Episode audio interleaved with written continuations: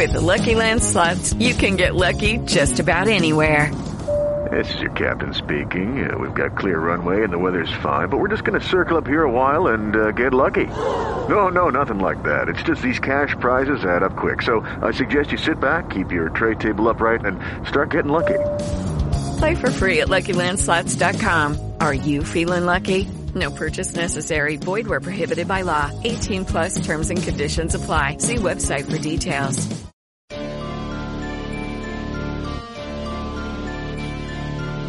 Are you searching for the best in online black radio? Then go to blacktalkradionetwork.com, helping you filter through the noise. Real talk, black talk.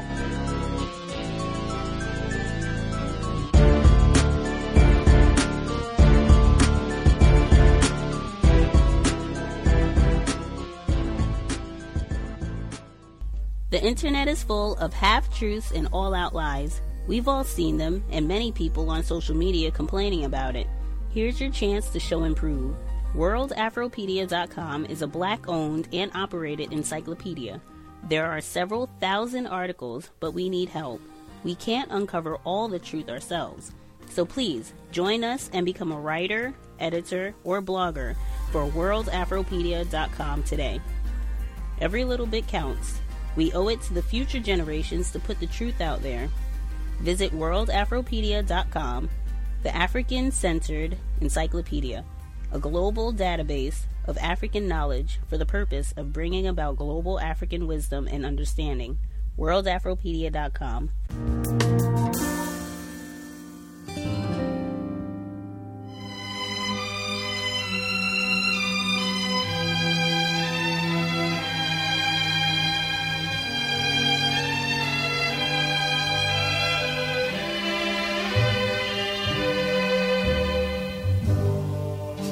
Georgia, Georgia, the whole day through. Two Georgia police deputies have lost their jobs as a result of racist and sexist Facebook messages that appear to indicate a pattern of targeting African American drivers while on the job. Uh, we don't have the exact uh, uh, cutouts from Facebook, but we'd have some of the most incriminating uh, messages leaked from an internal investigation.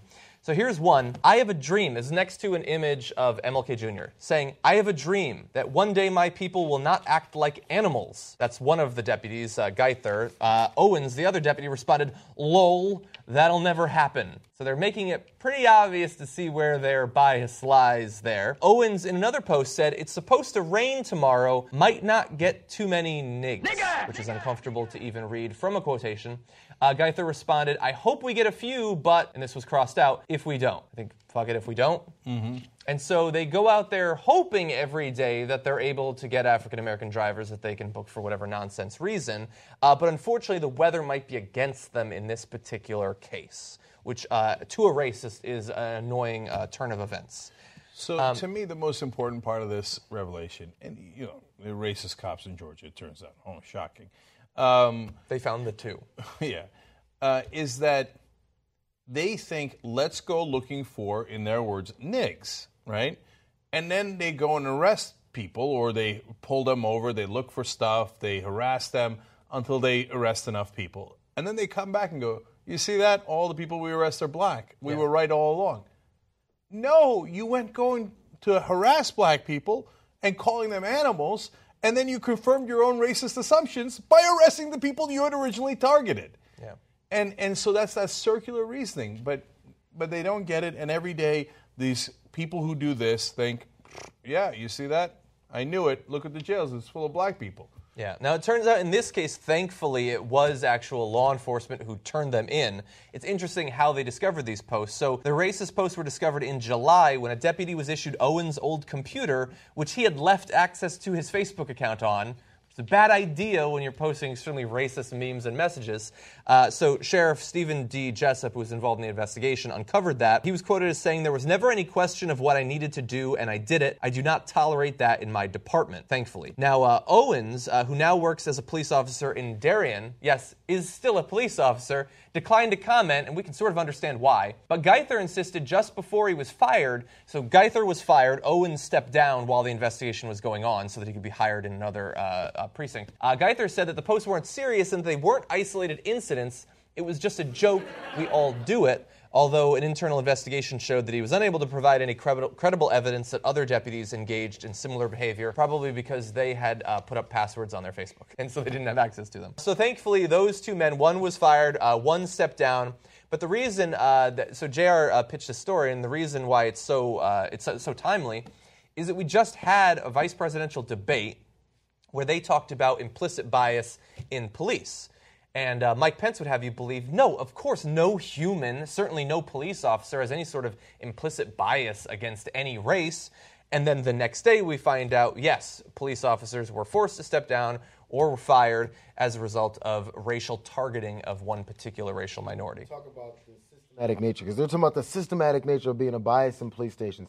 Just in this story right now, he left his computer open and wide open and doing these things until where it was discovered. That showed how comfortable he was leaving it. If somebody's doing scandalous things, you don't want to get caught doing Yeah. it. You probably have passwords on your things, or you make sure you erase that or take that away. People are like very particular about making sure they're not caught about things. But he's open because nobody's gonna bother about it. Uh, number two, the other guy still works as a cop, as we mentioned, so it doesn't matter. You can get another job somewhere else. I can keep being a racist. Um, the guy who fired him, who found it, he had to explain.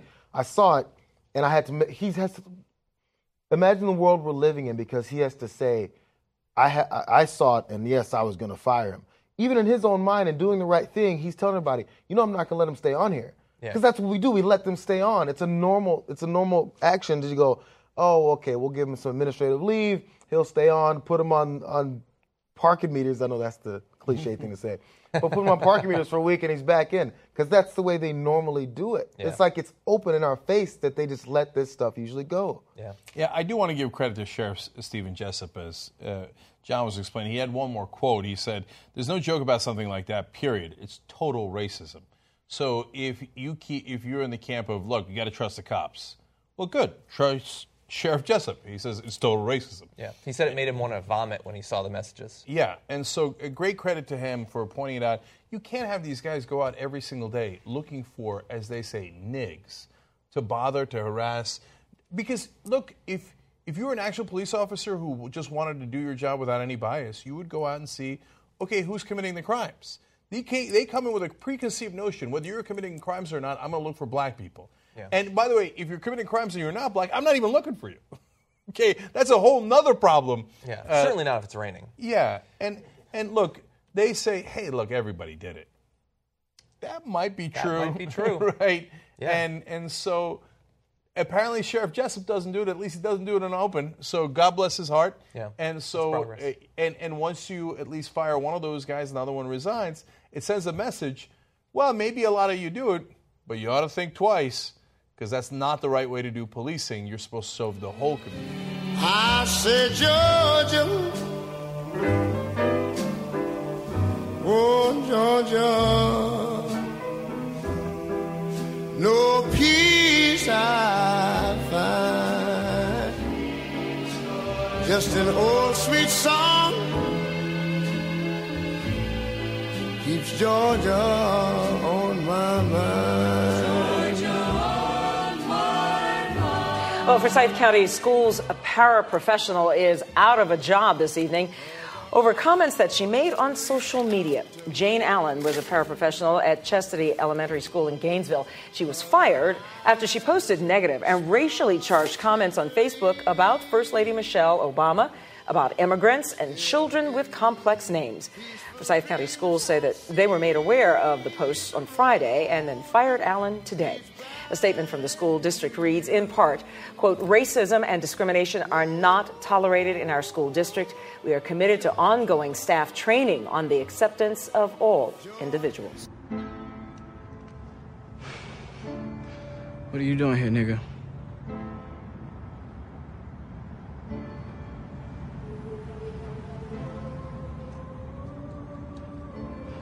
I'm not gonna ask you again. Young man, I've had a long day. I'm tired. But I'm not tired enough to ever let nobody call me that word. You see a nigga standing in front of you? Dan Philip, thank you for joining me. Yeah, thank you. What is Nigger Rock? Describe it. Where is it, and why is it called that? Uh, it is in uh, in Saint Armand. This is about um, you know an hour and a few minutes from Montreal. It used to be um, uh, a slave area where they had slaves, um, mostly from the United States, who who were escaping uh, the Civil War and etc. So they were former slaves.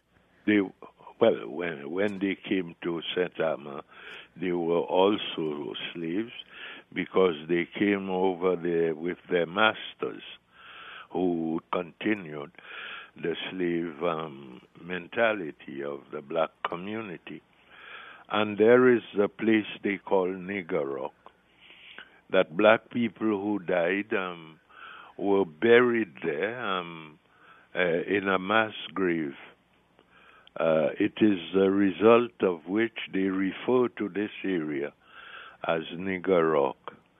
Uh, as you know, in that uh, at that time, people from the black community, slaves, were treated as niggers, and um, this is the name that was used traditionally to define uh, people who were taken from Africa uh, into the Americas and elsewhere. Many people in Canada are under the impression that there were no slaves in Canada, that slavery did not exist here. Well, uh, history will tell us otherwise, and that is the reason why we want Nigger Rock to be to be recognized so that we can know the full history. Uh, Quebec and Canada were involved in the in the slave trade, so we have two dimensions of history which must be explained uh, to the entire um, population. Those who came here um, through the rail, railway, uh, underground railroad, and those who were brought here uh, as slaves, who were treated as slaves, and who continued to work and build this community and society as slaves. So, this type of history must be known. The United Nations have already said it is necessary to give information to the entire population so that people would be able to know their history and understand where they come from and to participate and to be able to speak of their history like everyone else. It is not uh, appropriate for Canada to use uh, history to please one group of people and deny others their, their full right, their full historical rights. There is a group lobbying the Quebec uh, Toponymy Commission at the moment. There are uh, approximately 11 other sites around the province of Quebec that have this name, this designation, Nigger Rapids, etc., and many people find the word so offensive and want it changed. You do not want it changed at The Rock. You know, How about the other sites? And uh, the, the, you know, like anybody else um, in the black community and elsewhere, I don't, um, how you call it, agree to the word nigger or to refer to me as uh, nigger and so on. I mean, it is a derogatory term, and it was used to degrade people, excuse me, from our community, etc. But we are dealing with a historical fact, and we eh, we are dealing with the age and the time. We cannot change history, we cannot change age, and we cannot change the time. So if we are going to use another word to define Nigger Rock. It will not be referring. It will not deal with the time and the circumstances surrounding slavery at the time. So that is why I want the name to remain so that we can refer to history in time because we cannot change history. So, some of these other sites, you have no problem with the names being changed? Uh, well, I, I, because I have said, I spoke to the people responsible. Uh, what do you change it for? It is the, it is a question of history, and and many places, not only here in Quebec and uh, other places in Canada where they change the name. Uh, you know, the it is forgotten. It is, it is not known. The the um, the association with the name is gone. They change it to something else, and the the place is forgotten. The history of the place is forgotten. The reason why it was named this way is forgotten. So you know when you deal with um, history, you must be able to respect the time that um, they referred to. If not, uh, you are not dealing with time. It is like um, uh, changing the name of uh, any place because there is a, a history behind the name. So this is why we object to it. How would you like the rock to be memorialized? It's on private property at this point. Well, um, there are other private properties that are um, used to depict um, certain areas. As you know, um, in the United States, they are creating, or they have created a museum which speaks of the history and the contributions of black people before and after slavery up to today. But here we have nothing, nothing to refer to, nothing to look back to, nothing. Our history is not only forgotten, but it is neglected. It isn't being taught in school, uh, and most of us are not aware of slavery in Quebec and Canada. Uh, and you know, um, I think this must be changed. If we have to be able to advance to the future, we must be able to know our past so that we can be stronger in dealing with our society.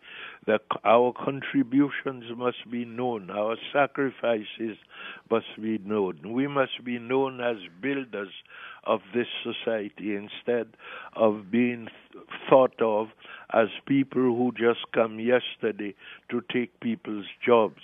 So it is a matter of pride for us. It is a matter of knowledge for us. It is a matter of being part of this society and feeling a sense of self and a sense of belonging. Uh, all these things are important to give value to our community and to our society. And indeed, the entire society should be aware of it so that they can be able to respect our contributions to the Quebec and Canadian societies. Have you made your views clear to the Toponymy Commission? Oh, I have. I have written to them. I have, um, uh, even when they said that they were going to change the name, I gave them my objections, and the objection of the Black Coalition and many in the community because, um, as I said, we are dealing with history. Is there any chance that there will be a plaque and that public can visit this site? Oh, there's a plaque already. The government of um, Quebec uh, established a, a, plaque, and it can be seen at um, City Hall. But we want to go further than that. Uh, you know, um, uh, I don't remember the date of the plaque, but um, we have it on our uh, on our Facebook site. We we are going to do everything to make it public, and we visit there every year to commemorate the area. We have pictures on our site and so on and we will continue to do that. When when do you visit? What is that occasion? Oh, generally, it is to mark the transatlantic slave trade. We visit in order to make known the contributions, and this is before the 23rd of August, because, uh, you know, the 23rd of August is the time or day that the United Nations designate uh, as a day of remembrance dealing with the transatlantic slave trade. So we have a week of um, memorial and contributions, and we visit there as a, remembrance of, of, our ancestors who, who sacrificed over the years uh, and to be able to remember. Because if if we don't remember, then we are not being regarded as a people who really build this society. Mr. Philip, thank you for telling me about it. It is I who must thank you. Do you know what white folks call people like you and me in private? Niggers, dogs. Niggas. Our big story at 10 tonight a secret code for racists to be able to spread hate online is revealed. The code is a way for social media users to be able to say whatever they want, spread their messages of hate without being censored. The list of words surfacing tonight to replace things like Jew, Mexican, Arab, gay, lesbian, Democrats, and conservatives. And as Team 12's Monique Griego found out, it wouldn't be hard to accidentally retweet one. Monique? Most of the words are pretty generic, so you could see a tweet or post online, share it with all your friends, and not even realize what you're really sending out. At first, they pop up like words out of place Skittle, car salesman, Durden. But these tweets aren't typos. The substitute words are meant to circumvent the system. Carlos Galindo Elvira, the regional director for the Anti Defamation League, talking about a new code of words being used by online communities to post racist, homophobic, and bigoted slurs without being censored. They're meant to be coded but to still deliver the impact that are in, uh, that are intended. Under the code, Skittles aren't just candies; they're Muslims or Arabs. Jews are Skypes. Yahoo isn't just a search engine; it's Mexicans, and Google. That's the N word. Different words delivering the same offensive message. It is meant to cause pain. It is meant to be hurtful. Google, Twitter, and Facebook, just some of the sites cracking down on cyber hate, which can include harassing posts, racist comments, or activity possibly linked to terrorism. They're not trying to crack down on free speech or on people expressing their opinions. What I think they're responding to are words or incendiary language meant to create harm. Still, most believe getting rid of all hate speech is an impossible task on the ever changing internet. While all social media sites have problems with harassment, when Twitter started losing a lot of users, many people thought it was because Twitter couldn't stop internet trolls from abusing people online. Monique Griego, 12 News at 10.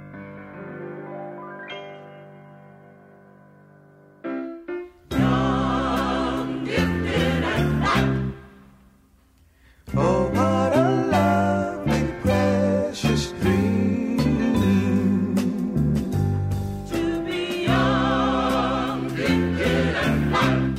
now, and we want to warn you that some might find this next image in the story we're about to bring you offensive. All right, let me set this up for you. Two Gaithersburg parents very upset at the response their 11 year old got after he drew a lynching scene in a class assignment. Now, the sixth grader appears to have been making a social statement with the drawing, but a teacher and a counselor didn't really see it that way. WUSA 9 Stephanie Ramirez here with us, and the school sent him actually to be mentally evaluated. Yeah, Adam, a Montgomery County school spokesperson says this was due to first miscommunication, then misinterpretation, and that the teacher was really just concerned for the sixth grader's well being. But his parents feel like there was some ignorance here. I got to hear it all from the 11 year old himself today after he got back from the Montgomery County Crisis Center. I felt like I did something wrong. But as I come back home, my mom tells me I didn't do anything wrong, so I'm proud of this. 11 year old Tajani Epps says he thought his assignment last Thursday for Banned Books Week was to draw something you didn't want to see anymore. So he drew a lynching to depict racism still existing in the United States. The drawing is titled Black Lives Matter. Most people, because of what's going on in the world now, they're s- scared. And and um, the little kids that are growing up, they shouldn't have to know that they're they lived around this. I'm still a little angry at how things were handled. Sade Green says her son never got to explain this and instead was pulled out of his classroom most of Friday, questioned, told to sign this contract for safety, promising not to harm himself, and then had to undergo a mental evaluation Monday. All because Green says the teacher saw this and thought suicide. I kind of felt like, you know, it kind of rattled them a little bit.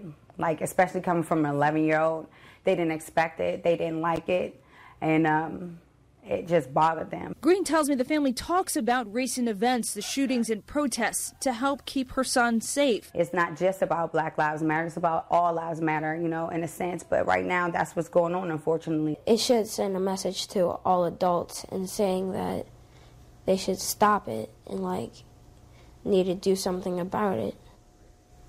Now, the school spokesperson also tells me that the teacher saw the assignment after, and that even after they realized what it was, that there was already a crisis plan in place, which is why it was suggested he go to the crisis center.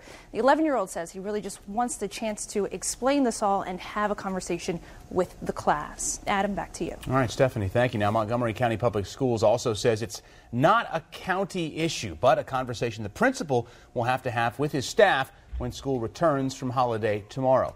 Now, we want to know what you think. Head over to our WUSA 9 Facebook page and leave us your comments and thoughts. Well, Haiti is on the list of what's supposed to be. Haiti, the people call who are called Haitians, predominantly are people who are classified as non-white, so they're not supposed to ever have anything under the system of white supremacy except punishment yeah. for being arrogant enough under Toussaint to think that you, with your military skills, can take us over or tell us what to do. So many a, a historian has said that the reason Haiti is in the shape that it's in now, and sort of like the head wagon people of the world, you might say, Mm-hmm. everybody kind of looks on them with great pity. It's because the white supremacists made that decision. Mm-hmm. We're going to make examples of you. Don't you ever think that you can have military force against me, us white supremacists of the world.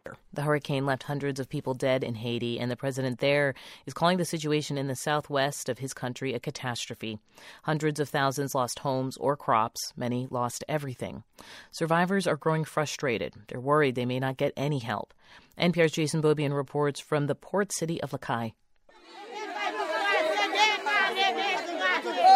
We're in a high school in Les Cayes right now, and this is one of the places that was designated as a shelter before the storm. And a lot of these people moved in before. Some people came right after the storm actually hit. And right now it is packed with people. There's laundry hanging from every spare space, a balcony along here.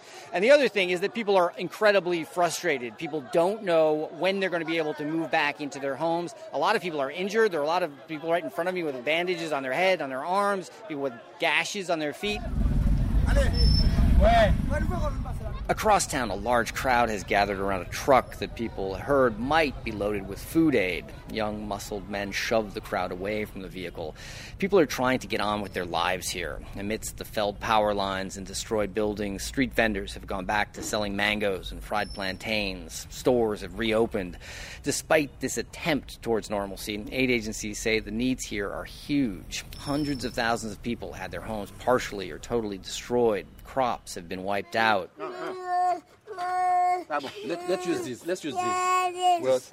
At the main public hospital in Les Cayes, Dr. Lance Plyler from the Christian aid group Samaritan's Purse today was bandaging a three year old boy's broken ankle. Dr. Plyler had just stopped by the hospital. There was no one to attend to the boy, so he ended up bandaging the boy's leg in the parking lot between two cars. this kid's got a broken and infected leg. We're just putting a band aid on a big problem, but we're trying to hopefully just, you know, arrest the infection enough that he'll be okay.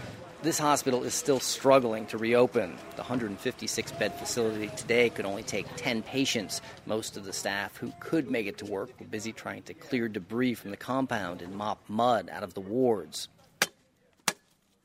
Gilbert Lorcy is one of the people who didn't lose his roof. His tin roof and wooden rafters blew off in the Category 4 hurricane. They were able to pick it back up, however, and prop it up on what was left of his stone walls. During the day, Lorcy and his family of five camp out under it. Then at night, they go to sleep in a shelter. His neighbor next door is doing the same thing.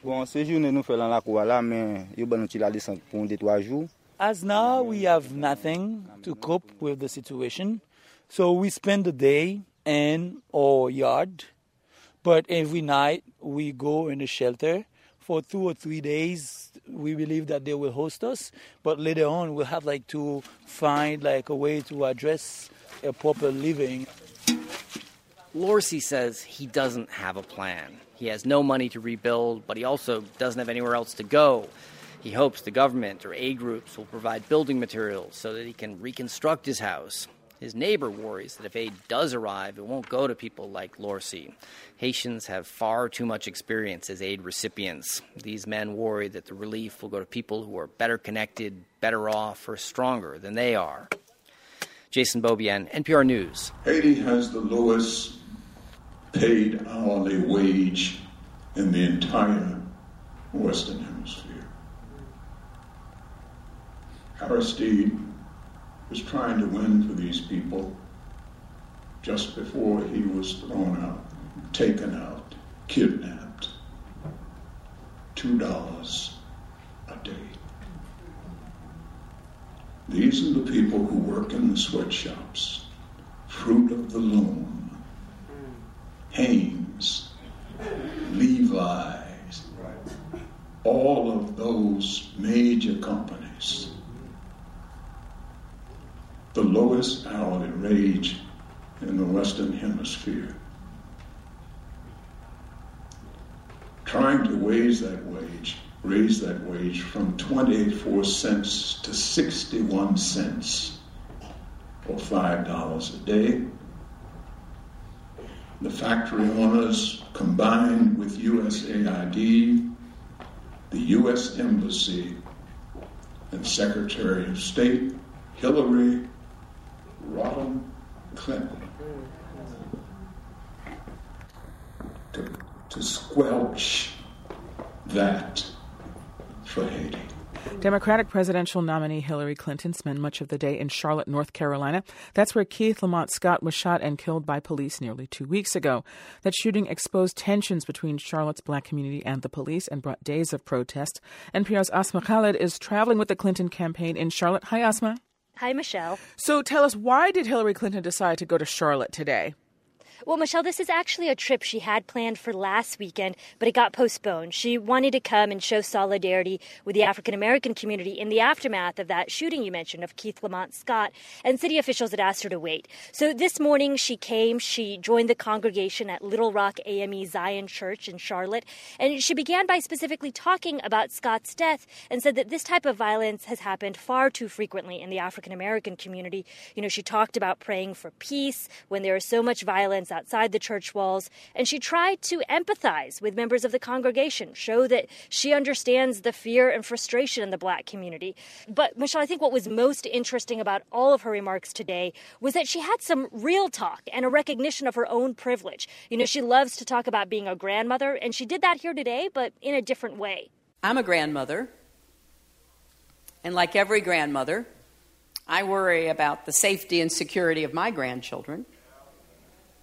But my worries are not the same as black grandmothers.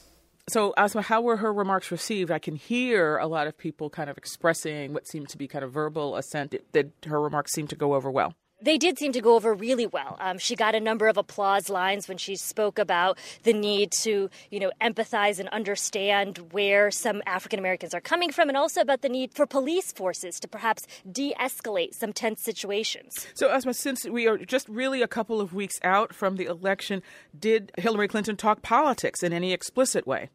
Yeah, you know, Michelle, this was also, you know, no doubt a political message. And she did talk about President Obama and her desire to build on the work that he's done. She also explicitly told the congregation that in light of the protests the city has seen recently, that voting is a part of pushing for change. Not everyone can march, but everyone can talk, and everyone can reach out. and everyone can vote. Now, Asma, the African American vote has been seen as something of a firewall for Secretary Clinton around the country, but I would imagine that it is particularly critical in a state like North Carolina. Can you tell us more about that?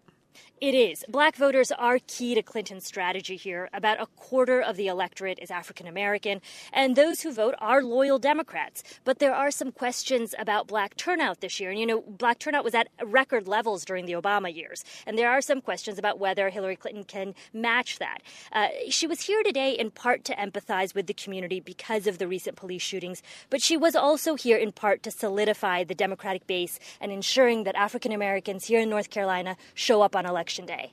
That's NPR's Asma Khalid traveling with Hillary Clinton's campaign in Charlotte, North Carolina. Asma, thank you so much for speaking with us. You're welcome.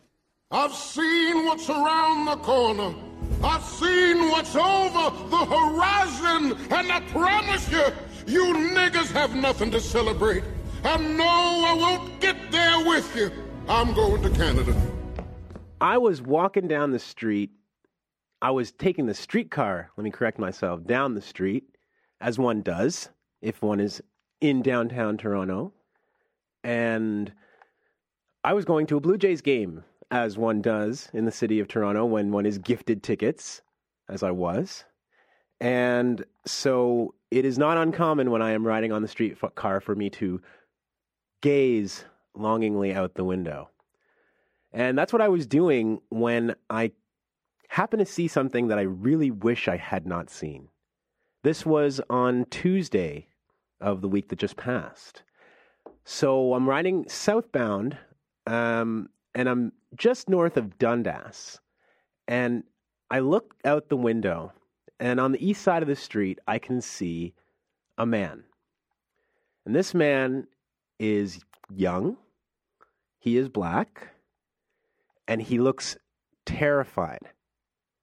He's standing and he's got his back up against the window of a storefront. His hands are in the air, and he's surrounded by police officers. Anybody who watches TV, who checks out our videos on News Talk 1010, this is a sight that has become all too common for us to see a young black man or sometimes not a so young black man, surrounded by police, a black woman surrounded by police, black people being accosted by police. I had no clue what was going on except for what I could see. But I wanted to find out. You know, I'm a journalist. I, I've been writing for several years for publications like the Toronto Star. And when I got out of that streetcar in haste, I didn't think that I was going to be writing a story. I just wanted to see if a black person who seemed like they were terrified was okay. Because that's what I believe in. I think that we should all be doing that, knowing the crisis that we have in policing in North America, knowing the fact that we have this practice of police carding where police are arbitrarily stopping people, especially those who are black. I wanted to find out what was going on. And I can tell you, and I want to tell you, before I go on with this story that almost no one who saw what was going on on the street stopped to check out what was happening. It was as if it was invisible to them. I think that there's something wrong with that, but I digress. This young man was standing with his hands up, very scared, surrounded by at least six or seven police officers, and more were arriving uh, during the time that I was there and milling about the scene. It was very clear that this young man was being questioned by the police at length and uh, that they were running his name in their computer. I could see this because an officer was going uh, towards his car into the computer, and he was asking the young man questions, specifically questions about his address, questions about his middle name. And there was some back and forth as if the police officer was doubting the answers that this young man was giving him about his identity. Um, I heard this man say multiple times, Why are you doing this to me? Why are you making this about me? I'm the one who called you guys. I'm the one who called you. Why are you treating me like this? So this man had called 911 and the police had showed up, and now he was there being questioned and detained and having his name run through a police database. Um, a police officer that was closest to this man bent over and he picked up the man's backpack. He began going through the man's backpack right there on the street for everybody to see. And uh, when he was done that, the officer put the backpack down. And without any warning whatsoever, he reached his hands out and began groping around this man's crotch and pocket area, searching him right out in the middle of the street without any warning whatsoever. I want you to imagine that happening to you. You call the police because you have an emergency, and you end up standing there surrounded by police in a public street while the police grope your crotch. I was shocked when I saw this. And when I saw the police officer touching this young man, I called out to him and I said, Hey, if you don't want this police officer to be touching you right now, you should really let him know that. Tell him that you don't want to be searched. And the reason I said this, of course, is because we always have a right to tell the police that we don't wish to be searched. We always have that right. We always have the right to not talk to the police, to remain silent, as they like to say on the TV shows. We always have those rights, no matter what is going on, unless we are under arrest. And it didn't appear to me that this man was under arrest. So I let him know you can decide to tell the police, please don't search me.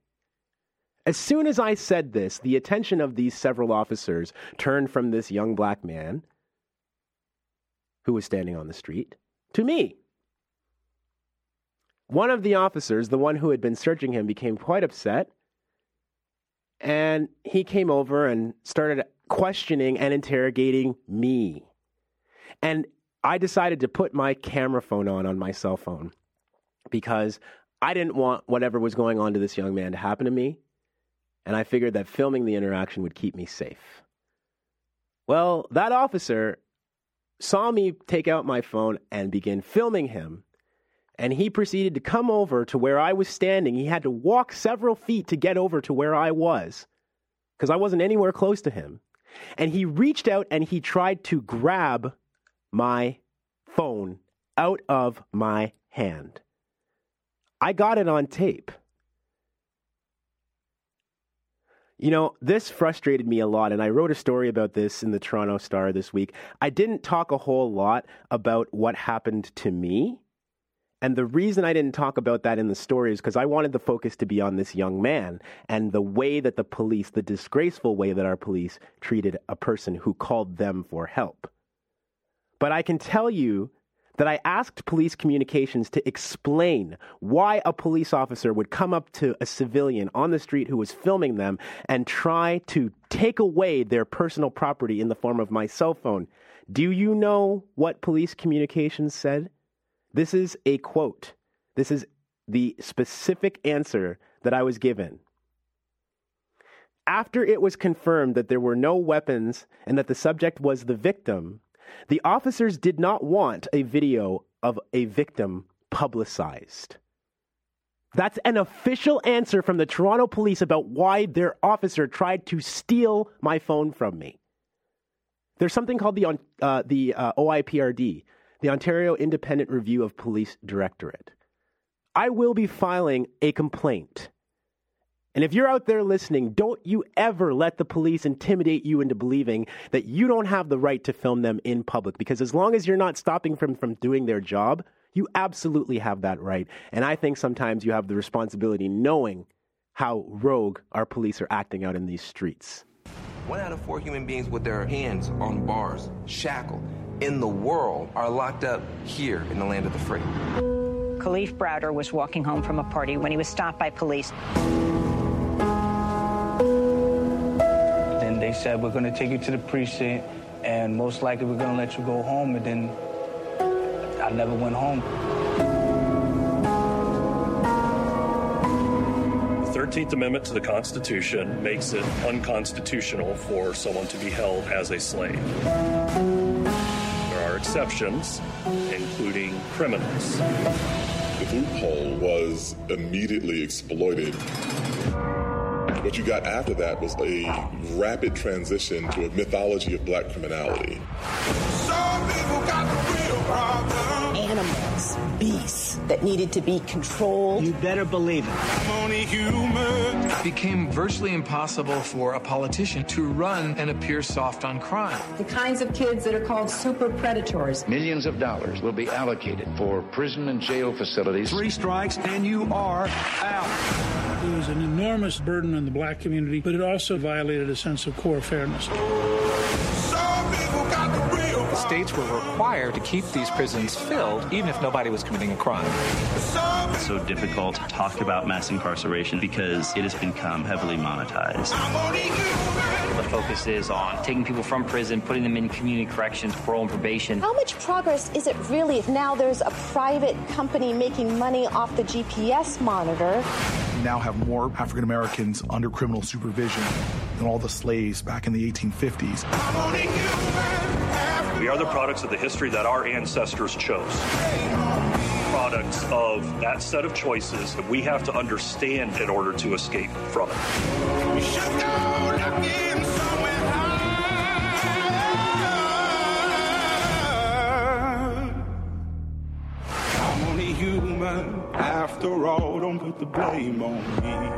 That was the trailer for Ava DuVernay's new film, 13th. It will be released by Netflix on Friday. The United States accounts for 5% of the world's population, but 25% of its prisoners. In 2014, more than 2 million people were incarcerated in the United States. Of those, 40% were African American men. According to the Sentencing Project, African American males born today have a 1 in 3 chance of going to prison in their lifetimes if incarceration trends continue. Well, on Saturday, I had a chance to sit down with the acclaimed director, Ava DuVernay, after the Friday night premiere of her new documentary, 13th. Again, the first time a documentary opened the New York Film Festival. DuVernay's previous work includes the hit 2014 film Selma, which told the story of the campaign led by Dr. Martin Luther King Jr. and others to draw the nation's attention to the struggle for equal voting rights by marching from Selma to Montgomery, Alabama in March of 1965. With Selma, Ava DuVernay became the first African American woman director to have a film nominated for Best Picture at the Academy Awards. As we sat down together on Saturday, I began by asking Ava DuVernay about the significance of the film's title, 13th.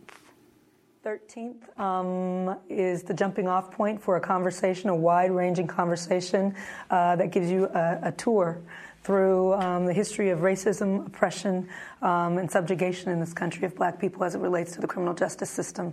13th is uh, speaking about the 13th Amendment, specifically the criminality, criminality clause, which states that um, uh, slavery is abolished in this country except if we decide that you're a criminal. And what does that mean from 1865, when the 13th Amendment was passed, to today? Well, that's what the 13th explores. We take you from 1865 and the abolition of slavery and the enactment of the enactment of the 13th Amendment all the way to now in this Black Lives Matter movement. And we trace decade by decade, generation by generation, politician by politician, president by president, each decision and how it has led to this moment. And we try to give, you know, gosh, some historical context to um, what is happening now. Uh, you know, I think people get in, in, this present moment and they start to forget that we're part of a, of a legacy. And this le- legacy is rich, but it's also very violent. Um, and so we try to kind of get into the deep layers in this film. Let's go to a clip of 13th. The 13th Amendment to the Constitution makes it unconstitutional for someone to be held as a slave. Uh, in other words, it grants freedom to all Americans. There are exceptions, including criminals there's a clause, a loophole. If you have that embedded in the structure in this constitutional language, then it's there to be used as a tool for whichever purposes one wants to use it. That's a clip from 13th, Ava DuVernay's film. How did you go from Selma, the blockbuster feature film, to choosing to make this documentary, which opened the New York Film Festival, first time ever mm-hmm. a documentary opened this film festival in over what half a century? Yeah, yeah. You know, I uh, it's not the typical decision that you would make after Selma. Um, but I don't have any um, precedent. There's no black woman I can ask about what's the right decision here uh, because you've done it before in terms of being a black woman filmmaker. So I'm kind of trying to create my own path there. A lot of beautiful black women filmmakers, but none that have uh, been in the position where, unfortunately, they've had to kind of decide what to do next after a film uh, that got as much attention as Selma. And so for me, uh, I thought there can't be a wrong decision. I'm not going to do what, what, my, what my white male counterparts might do. I'm going to do what feels right to me. And so when Netflix said, Would you like to make a documentary about anything? We'll pay for it. I, I always knew uh, that I wanted to explore this issue, and so um, it seemed like a perfect time.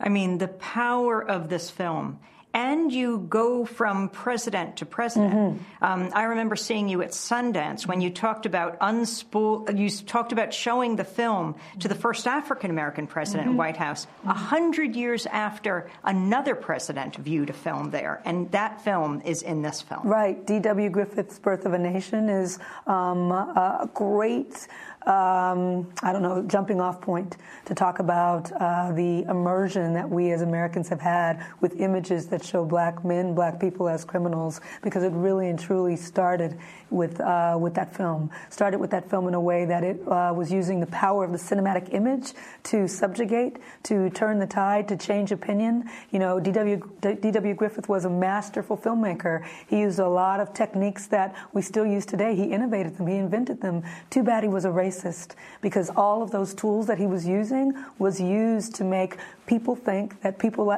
other people think that people like me are less than they are. And President Wilson's response? Uh, that the film was history written in lightning. That there was nothing more true. That's right. 1915. That's right. So let's talk about the presidential candidates mm-hmm. of today. Your film does not start and end with these candidates, but it does refer to them. Um, talk about Hillary Clinton and Donald Trump. Well, it's interesting that they that the two candidates are in the film, but not really um, specifically about their candidacy. Oddly enough, both of these public figures have touched on this issue in their public life. And so we basically are eliminating that. Donald Trump and his comments and his call for the for death of the Central Park Five, taking out an ad, really being in the forefront of that issue, fits into a section where we talk about media imagery and the insidious nature of the, the slanted media imagery.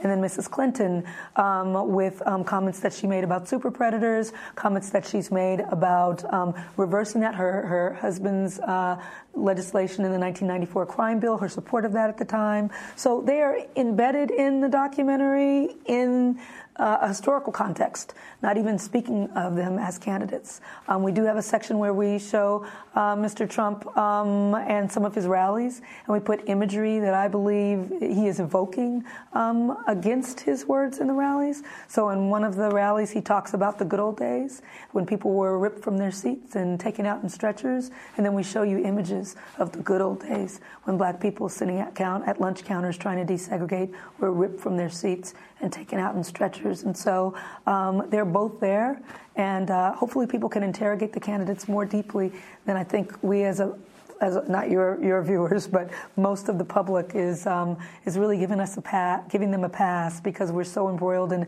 Twitter beefs and nonsense and not asking about the issues. And this film, Thirteenth, coming out in this pivotal election season. How do you hope it will affect the election? I hope that people uh, demand answers, demand some strategy, demand a plan. Neither one of them has really uh, talked in a, great detail or enough detail for me as to um, what um, their feelings are about this issue uh, in a way that is uh, going to make long term change. It's a lot of cosmetic talk, but I'm really interested in um, a full commitment to making change. And that can only happen if people demand it. And your finally um, focus on the many different people you interview. Um, a centerpiece is Michelle Alexander. Oh, yes. Talk about her significance and Angela Davis's in this last minute. Well, you know, uh, Queen Angela Davis to be able to sit down with her, um, you know, one of the architects of the of the prison abolitionist movement, um, you know, uh, uh, one of the first people to, uh, you know, really found the term prison industrial complex. Um, all her work in this space long before it became the issue of the moment, and so to sit down with her and have a wide-ranging conversation is is um, is elevating in every sense. And so she's a big part of the fabric of the documentary. Michelle Alexander, her work uh, so foundational to a lot of our thinking about this now, and really trying to take a lot of what she uh, educates and opens eyes uh, to and take it further in the documentary. And so she was gracious, uh, not further in a, in a negative way, but just to, to continue um, with that uh, line of thought. And so she was gracious enough to sit down and give us a wonderful interview. I flew out to see her um, at, where she teaches and um, and it was uh, she's a big big part, a big voice in this doc, as is um, uh, Bryan Stevenson and Khalil Muhammad and Kevin Gannon and Malkia Cyril, um, a lot of really really wonderful people um, who are just sharing their hearts in this, and uh, and hopefully people will feel that. Ava, finally, what gives you hope? Oh gosh, the faces of black people whenever I come, whenever I see them, because um, there's black joy amidst all of the black trauma you know, uh, all of the years of violence and oppression, subjugation, prejudice, um, all of the years of not being able to live fully free in this country as full citizens with all the rights and freedoms. Uh, it is, um, uh, there's still joy there. Uh, there's a survival there that um, that uh, still allows for there to be a light, and that is such a strength. Uh, that is such a beauty that whenever I see um, black people gathered, more than one, it gives me hope. That was Ava DuVernay, director of the new documentary 13th. Again, it's the first documentary ever to open the New York Film Festival to rave reviews and standing ovations. Let's turn to another clip of 13th.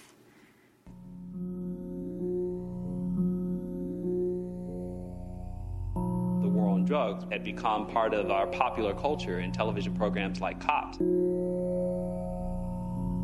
when you cut on your local news at night, you see black men being paraded across the screen in handcuffs.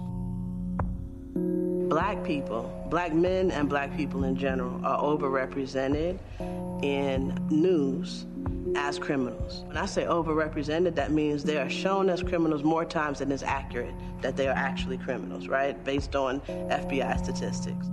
I mean, I'm a big believer in the power of media full of these cliches that basically present mostly black and brown folks who seem like animals in cages. And then someone could turn off the TV thinking, it's a good thing for prisons because otherwise those crazy people would be walking on my block. Creating a context where people are afraid. And when you make people afraid, you can always justify putting people in a garbage can. Chances are you could run into a kid waiting to relieve you of your purse or wallet. Every media outlet in the country thinks I'm less than human. I began to hear the word super predator as if that was my name. Super predator, predator. Super predator. Super predators, end quote. That's the word they use to describe this generation. And it was very, very effective. Experts call them super predators. They are not just gangs of kids anymore. They are often the kinds of kids that are called super predators. No conscience, no empathy. Animals, beasts that needed to be controlled.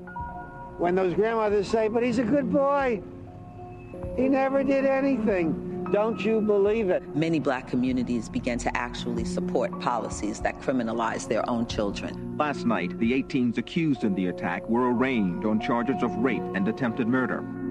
In the Central Park jogger case, they put five innocent teens in prison because the public pressure to lock up these quote unquote animals was so strong. You better believe that I hate the people that took this girl and raped her brutally. You better believe it. Donald Trump wanted to give these kids a death penalty, and he took out a full page ad to put the pressure on.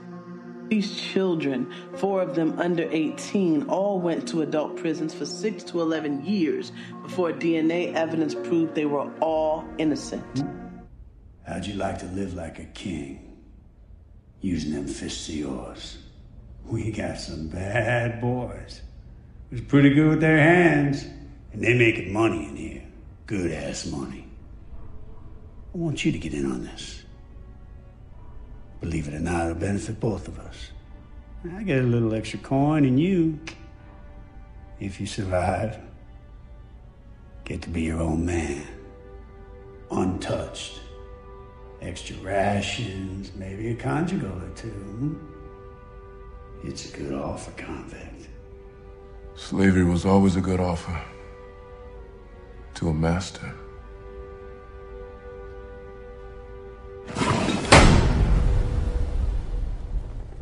We are joined right now um, uh, by Mumia Abu Jamal, who just called in from prison in Pennsylvania. Uh, Mumia, we did not expect this call. The last time we had you on, Mumia, um, a federal judge denied a request um, for um, you to get life-saving medication that could cure your hepatitis C. Um, can you talk about your health right now and what's happening? Well, you have to admit, uh, against your better judgment, perhaps, but it's damn good entertainment, and it's unbelievable. I mean, this is the ultimate reality show. It's so real, it's unreal. I think it reflects clearer than anything we could have imagined the fall of empire.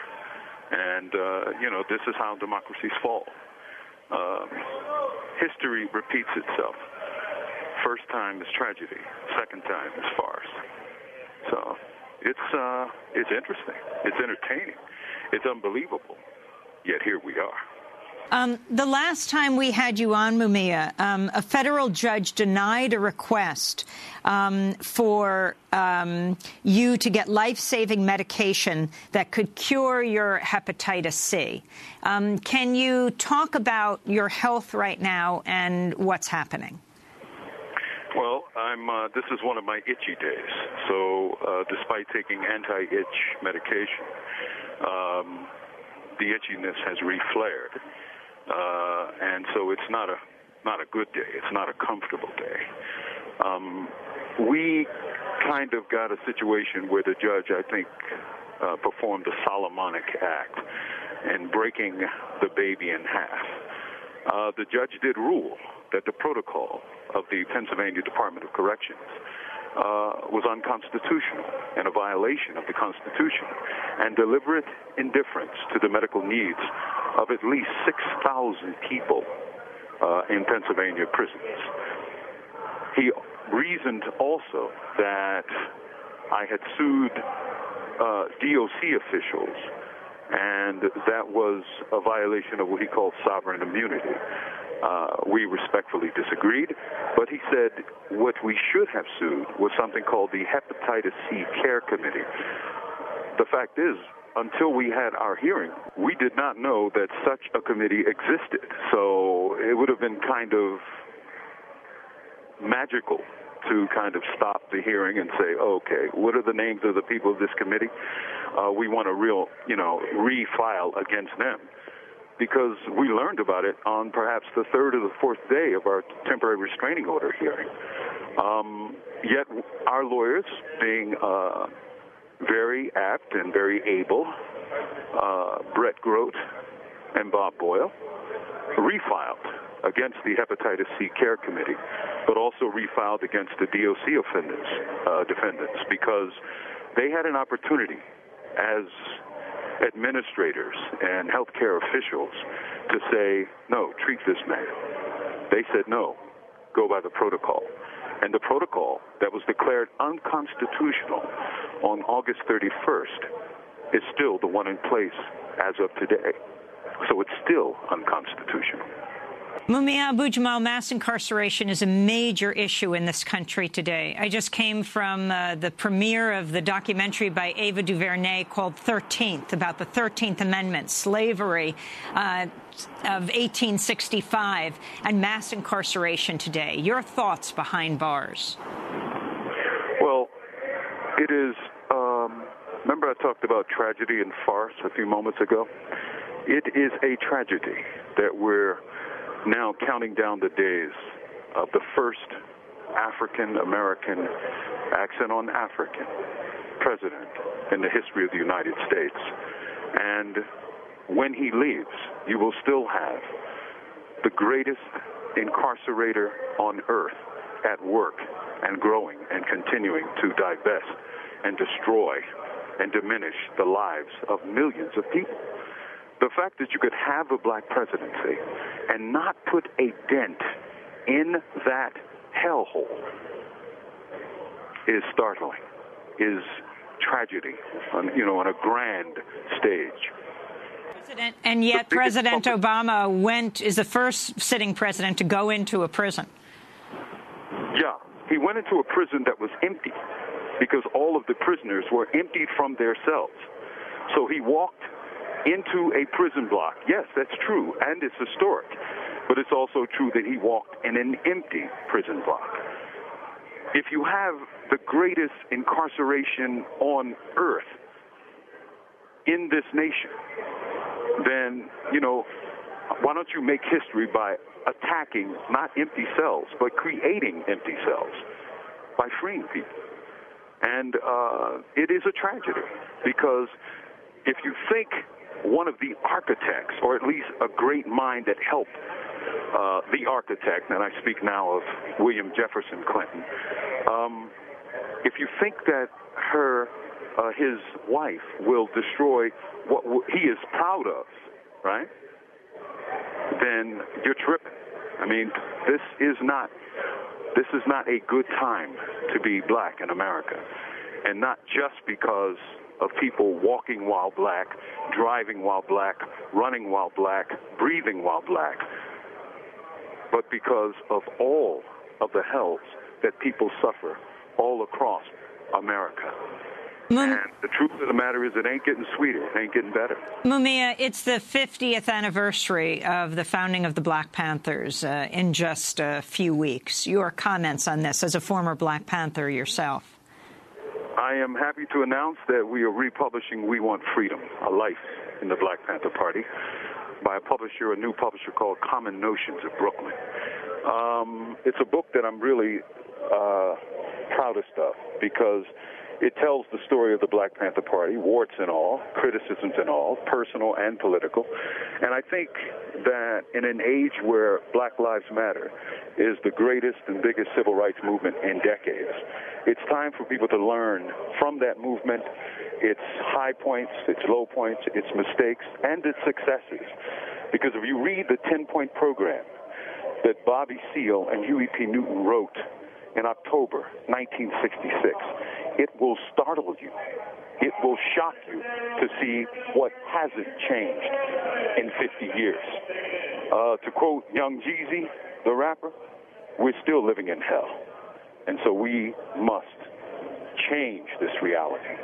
And that work continues for all of us. Ladies and gentlemen, Nate Parker's in the building. What's up? What's up? Two, two things I thought I would never see on a Hollywood screen is Luke Cage in any form and Nat Turner in a movie. Right. I've been screaming for a Nat Turner movie because I don't like slave movies. Mm-hmm. I've been denounced them. I said, if I, you gonna make any slave movie, let it be Nat Turner because Nat Turner wasn't a victim. And you got it done. Well, let's explain Nat Turner too for people that don't know because I've never learned it in mm. my history books. It was it wasn't anything that I've ever read, and right. I went to Hampton University, which right. is an HBCU. I, have been in Hampton. I know you from Norfolk. Mm-hmm. So what what made that so special to you? That story. Well, a lot of it is what you just said. I grew up in Norfolk, 42 miles east of, of Southampton County, where the revolt happened, and I never heard about this brother. Right. Mm-hmm. So why? Really? Yeah, I never heard about him. I grew up with. Yeah, we learned about it growing up, but. Mm-hmm. Yeah, I, ne- I never learned about it in school, mm-hmm. uh, and it's significant because when you think of the proximity, you would think that someone would have said something, mm-hmm. but it speaks to the danger of the revolutionary. You know, mm-hmm. the person that looks like us that fought for his own freedom. We don't get those stories, like you, you said. You know what I mean? Like even when we learn about slavery, we learn through the context. Context. Context. Context. Looking at behavior context. Stuff. The victim. A victim. And right. honest, we laid down until Honest Abe said enough is enough. You know, he, you know, Honest Abe couldn't tell a lie, molding his chin, pensive the slave problem. We got to figure it out. Pick yeah. us up, and now we're free. Right. You know, yeah. we don't learn about you know Toussaint. We don't learn about Denmark Vesey. We don't Denmark learn about Vesey. you know mm-hmm. we don't learn about Gabriel Prosser. We don't learn about any of them, mm-hmm. right? And so you have to ask yourself, why is that? Why why is our history being hid? The things that will empower us. You know what I mean? I mean, even when I was trying to make this film, people were like. You make this film, bro, like it's gonna be a problem. Like, don't make this film. Like, black people, like prominent directors, was like, make the story of John Brown. You know, John Brown's a white abolitionist that Mm-hmm. led a slave revolt. It was like that'll be easier for people to digest. You know, what I mean, I had another prominent black director told me he was like, "Well, I liked your script, but I didn't love it. One thing would have made me love it." And I was like, "What?" You know, I got my notebook out. Mm-hmm. Right. He said, "You you need more good white people." Wow. I was like, hmm. "What do you mean?" He was like, "White people ain't gonna watch that, man. Ain't gonna watch that. shit. Ain't gonna." But it was the 1800s. It's a period piece. and it was America. were evil as hell. But that's what I'm saying. And it was America. And that's the thing. It's like, you know, when it comes to other demographics that have endured torture and genocide and Holocaust, you know, it's, you know, it's never forget. You know what I mean? It's very important that we mm-hmm. hold those stories up so they never repeat themselves.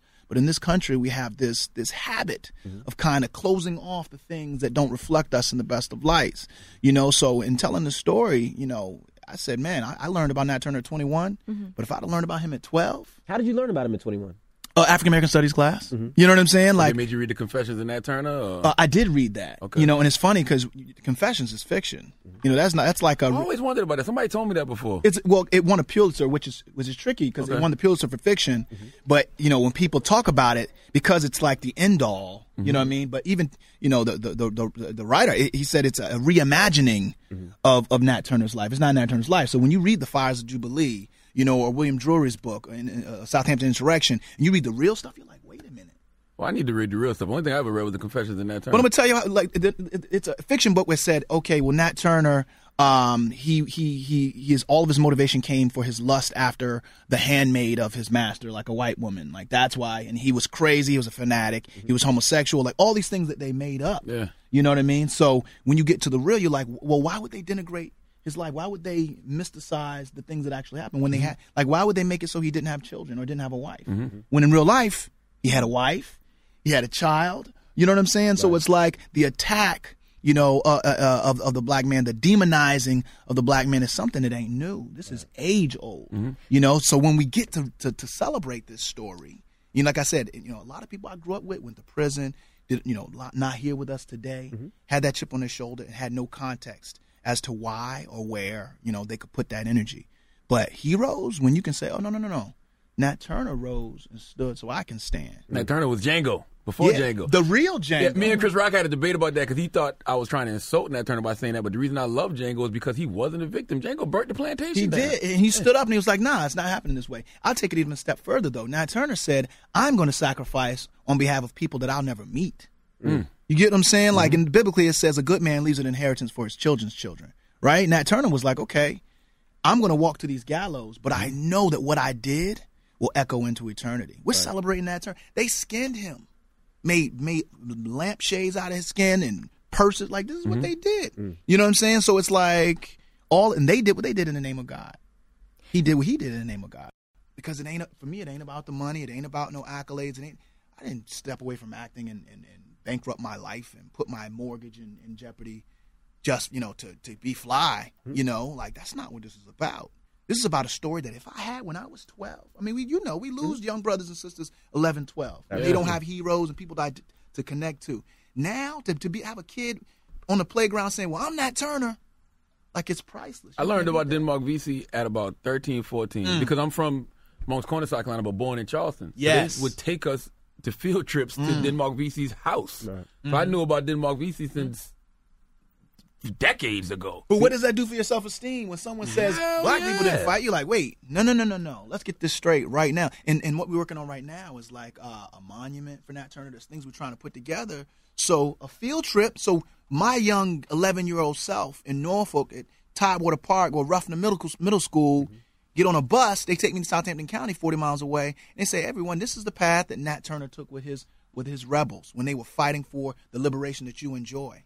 And all of a sudden, you in the same way you ever meet like a, a, a- a strong, proud, like Irish person or a strong, proud Scottish person. They have the crest Mm-hmm. tattooed on their arms. You know what I'm saying? Like we try, we do that. Like we know when you learn about Hannibal, you learn about you know Timbuktu or Kush mm-hmm. or Ashanti, all of that. It does something for your self esteem, right. But we've been so disconnected from Africa that it's like we can't even attach to the Moors. We can't even attach to the people that went came before us, our ancestors that did great things. Because when we were kids, and we're probably near to some of us near the same age, in between commercials, they were giving us Sally Struthers for seventy cents a day. You can help one of these little Yeah, yeah, yeah. skinny pot belly Yeah, yeah, yeah. flies walk on their eyes, in and out of their mouth. You know what I'm saying? But Norfolk was so racist when you were down there. I mean, Right. Virginia, especially that area where, where you're Absolutely. from over there, it was so racist. I mean, they still fly the Confederate flag. I mean, That's I went right. to school down Same there. thing in South Carolina. and, and it's still so nasty. So how did you even overcome all of that? 'Cause mm-hmm. That Hampton Roads area down there is nasty. It's over tough. there, you It's know, when I went tough. to school down there. Right. You know, well, overcome it. You mean in the sense of making the film, or Right. just? Mhm. Well, you know, I went down there for my research. Um, I, you know, I don't do well with with fear. I'm just, I'm not. I don't, you know, I don't fear anything. Well, you're a wrestler. I've been watching your wrestling. Right. You yeah, busy wrestling. yeah, get- yeah. I did busy right. I did all right. So for me, it's like I don't look at it through the lens of like what people might do to me or how people feel. I look at it through the lens of like how we've been conditioned to see ourselves and how I may be a, par- a part of the solution Right. to change the the narrative around who we are as a people. And even watching this afterwards, you feel like you can apply a lot of different things to what's going on. That's right. Even today, I walked out of there and I was like, wow, there's just so many things that you see Mm. when you watch Birth of a Nation that what's going on in the news today, what's going on in our communities. Mhm. And I saw that you were on um, TD Jakes Mhm. and you spoke about the first police officers were overseers. That's right. Well, yeah. First police officers were slave catchers. They were called patty Oh. Who you belong to, boy? Yeah, they go straight. They go through the plantation. It's funny how, like, when you have context, you just think differently, right? Mm-hmm. So look, the first police officers, right? I want to say in South Carolina, mm-hmm. their job was to go in between the plantations and make sure nobody was wandering or deserted or ran. And if they caught someone, sometimes they just kill them. Or sometimes they bring them back and beat them publicly, mm-hmm. right? Mm-hmm. So you fast forward to 2016, you look at our communities, right? A lot of times in our communities, we're fine. But if you drop, I mean, no, I came on Tidewater Park. In Tidewater Park, you're in between that. I mean, there's people that haven't left the neighborhood mm-hmm. in years. Why? Mm-hmm. What happens if you leave the plantation? That's as soon as you cross that street, you're pulled over. Mm-hmm. Where you going?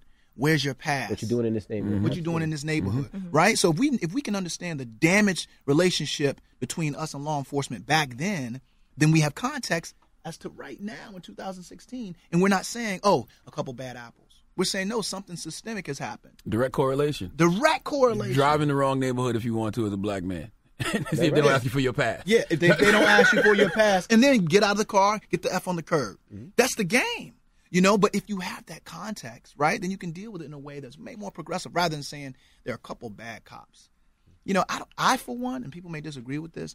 I don't think a cop wakes up and says, "Man, I hope I can kill me today." Excuse my language. I don't think, you know, but we're they're taught and conditioned to believe, black ones and white ones, Mhm. taught and conditioned to believe that when you see someone of color, they are presumed dangerous What the guy said, and guilty. A bad guy. A bad guy, dangerous, or they call it criminal poli- policing. I had a Right. police tell me, he was like, dude, we're in the good neighborhoods. That is administrative policing. You know what I'm saying? We see someone, hello, how are you, sir? How are you, ma'am? Can you please? He was like, but when we in the jungle, and he said the word jungle, but just because it's like in him, it's the Mm-hmm. hunt. It's it's criminal policing. You know, you got you on probation. You know what I'm saying? You get the fuck- get on your on parole, get on the curb. All right. But it's a mentality. And that same mentality says make it home no matter what. Protect yourself no matter what. All of that is passed down. All that fear, like all of this trauma that we're feeling, is, is, is directly connected to the worst period in American history that we do like this cognitive dissonance. Yeah. But I be mad about, got a lot to be a man about, got a lot to pop a sand about. I used to rock hammer downs, and now I rock standing crowds. But it's hard when you only got fans around and no fam around. And if they all, then their hands is out and they pointing fingers. When I wear this fucking burden on my back like a motherfucking cap and gown. And I walk up in the bank pants, it down, and I laugh at frowns. What they mad about? Cause here come this motherfucker with this mass account that didn't wear a cap and gown. Are you mad cause the judge ain't give me more time? And when I attempted suicide, I didn't die. I remember how mad I was on that day. Man, you gotta let it go before I get up in the way. Let it go, let it go. Ran into this girl, she said, Why you always change? Why you can't just face it? Why you always gotta be so mad? I got a lot to be mad about.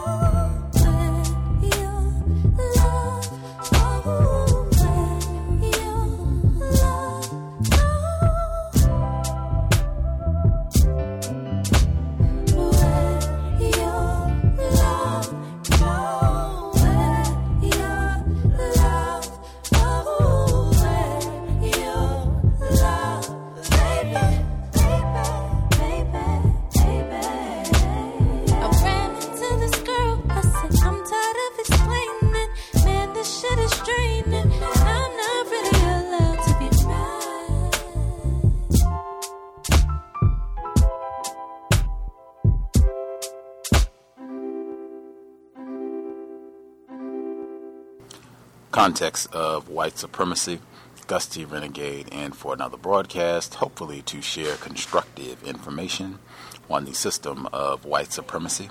Today's date, Saturday, October 8th, 2016.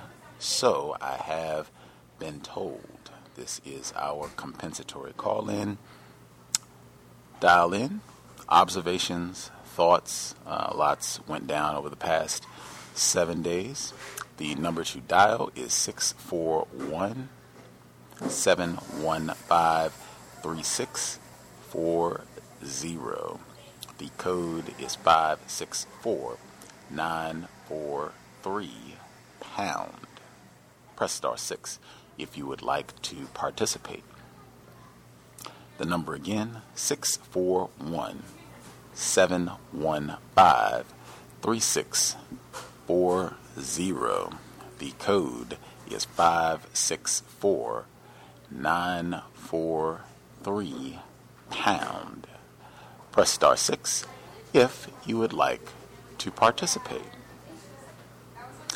A few quick things uh, before we get to callers. If you all have things uh, you would like to share, um, if there are listeners in the Tampa, Florida area, I guess for listeners, period, in the Florida area, Georgia, South Carolina, uh, or wherever else you happen to be, anyone, I know we might even have folks uh, who are in the Caribbean someplace. Um, definitely thoughts and prayers uh, with folks there. Uh, lots of black people uh, suffered uh, tremendous loss of life as well in Haiti and uh, just a real disruptive situation, devastating situation on the East Coast, Western Hemisphere right now. Thoughts and prayers to folks there. Um, but if we have any folks who are in the Tampa area, cows listeners, and you would be interested uh, in having contact uh, with other cows listeners, uh, trying to be constructive uh, in the Tampa, Florida area, uh, feel free to drop an email. Also, for listeners, if you are in the Leeds area, uh, so this is England, Leeds area. I know we have a good number of UK listeners. I am not sure about exact locations, so if you are in the Leeds area, drop an email. We have folks there specifically uh, who would be interested in getting in contact uh, with other folks uh, in the same region. Uh, keep it constructive. Keep it constructive. Uh, other quick notes uh, to get to, I guess, for other people, if you're in wherever you happen to be at, if you could just, if you send an email, untiljustice at gmail.com, untiljustice at gmail.com, and just put the city, put whatever location you are. So Leeds contact, Tampa contact, you know, uh, Southern California contact, whatever it happens to be, and I will try to forward things along. With that, uh, quick, quickly before uh, we get to folks who called in, I played uh, Solange's song featuring Lil Wayne uh, at the conclusion of the news clips. Um, I think at least some of our listeners uh, have concluded that uh, this is an attempt at counter racism at some level with what she is talking about uh, on the whole project. And then I think with that song specifically, the song that I played, Mad. Okay, now I don't know if you could catch all of the lyrics uh, as you, if that was your first time hearing it. Even Lil Wayne's part, and I can't really say I'm a big fan of Lil Wayne, but I did think uh, on his second verse where he talks about uh, committing, attempting suicide, and people being upset that he didn't die, right? Uh, I have to take him literally on that because he does have a song called uh, I Feel Like Dying, very popular uh, from a while back. That and he lost family members in Hurricane Katrina, uh, and he's talked about that uh, publicly. I played an interview where he talked about that. We were doing our Katrina study session. Uh, and I'm sure some of our listeners recall, I think, the situation within the last month or so. He did an interview where he said uh, that he hasn't experienced racism. He can honestly say that he hasn't experienced racism, and some people were upset about that and what have you. Uh, and I thought about it within the context both of, uh, at least that's what he said here, uh, if he attempted suicide, the self destruction, the impact the black mental health aspect of racism, white supremacy.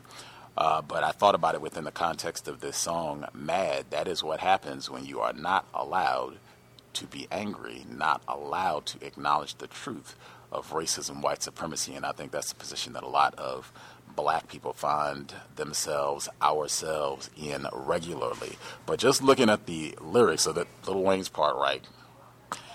The suicide, I think, is most important, although he has some other interesting lines in there as well. So, okay. Then we look at uh, Solange's lyrics, and she says, uh, I ran into this girl. She said, Why are you always blaming? Why can't you just face it? Why you always got to be mad? Be mad, be mad, be mad, which I think is real subtle but slick as well. So then it continues. Uh, I got a lot to be mad about. I would think that should resonate with a lot of black people. There certainly is lots for us to be angry about and then suddenly be mad, be mad, be mad. Um, she gets to the end of the song. She says, I ran into this girl. I said, I'm tired of explaining. Why can't you just face, man, this shit is draining, but I'm not really allowed to be mad. That for sure is black people. You are not allowed to be angry about being terrorized by whites. That everyday experience. Uh, I, I don't know what else she could be talking about if it's not racism, white supremacy, just not stated as explicitly. And I think we've talked about that uh, on the program before. Uh, sometimes the counter racism in the music is not as overt as I'm Black and I'm Proud or Public Enemy, um, Fight the Power. They could have picked a lot of Public Enemy's work. Uh, but something like Our Day Will Come, looked at in proper context, counter racist effort. That's what I think is going on here. It might be going on for the whole album. I just haven't heard the whole thing yet, but I do like that song. Alrighty.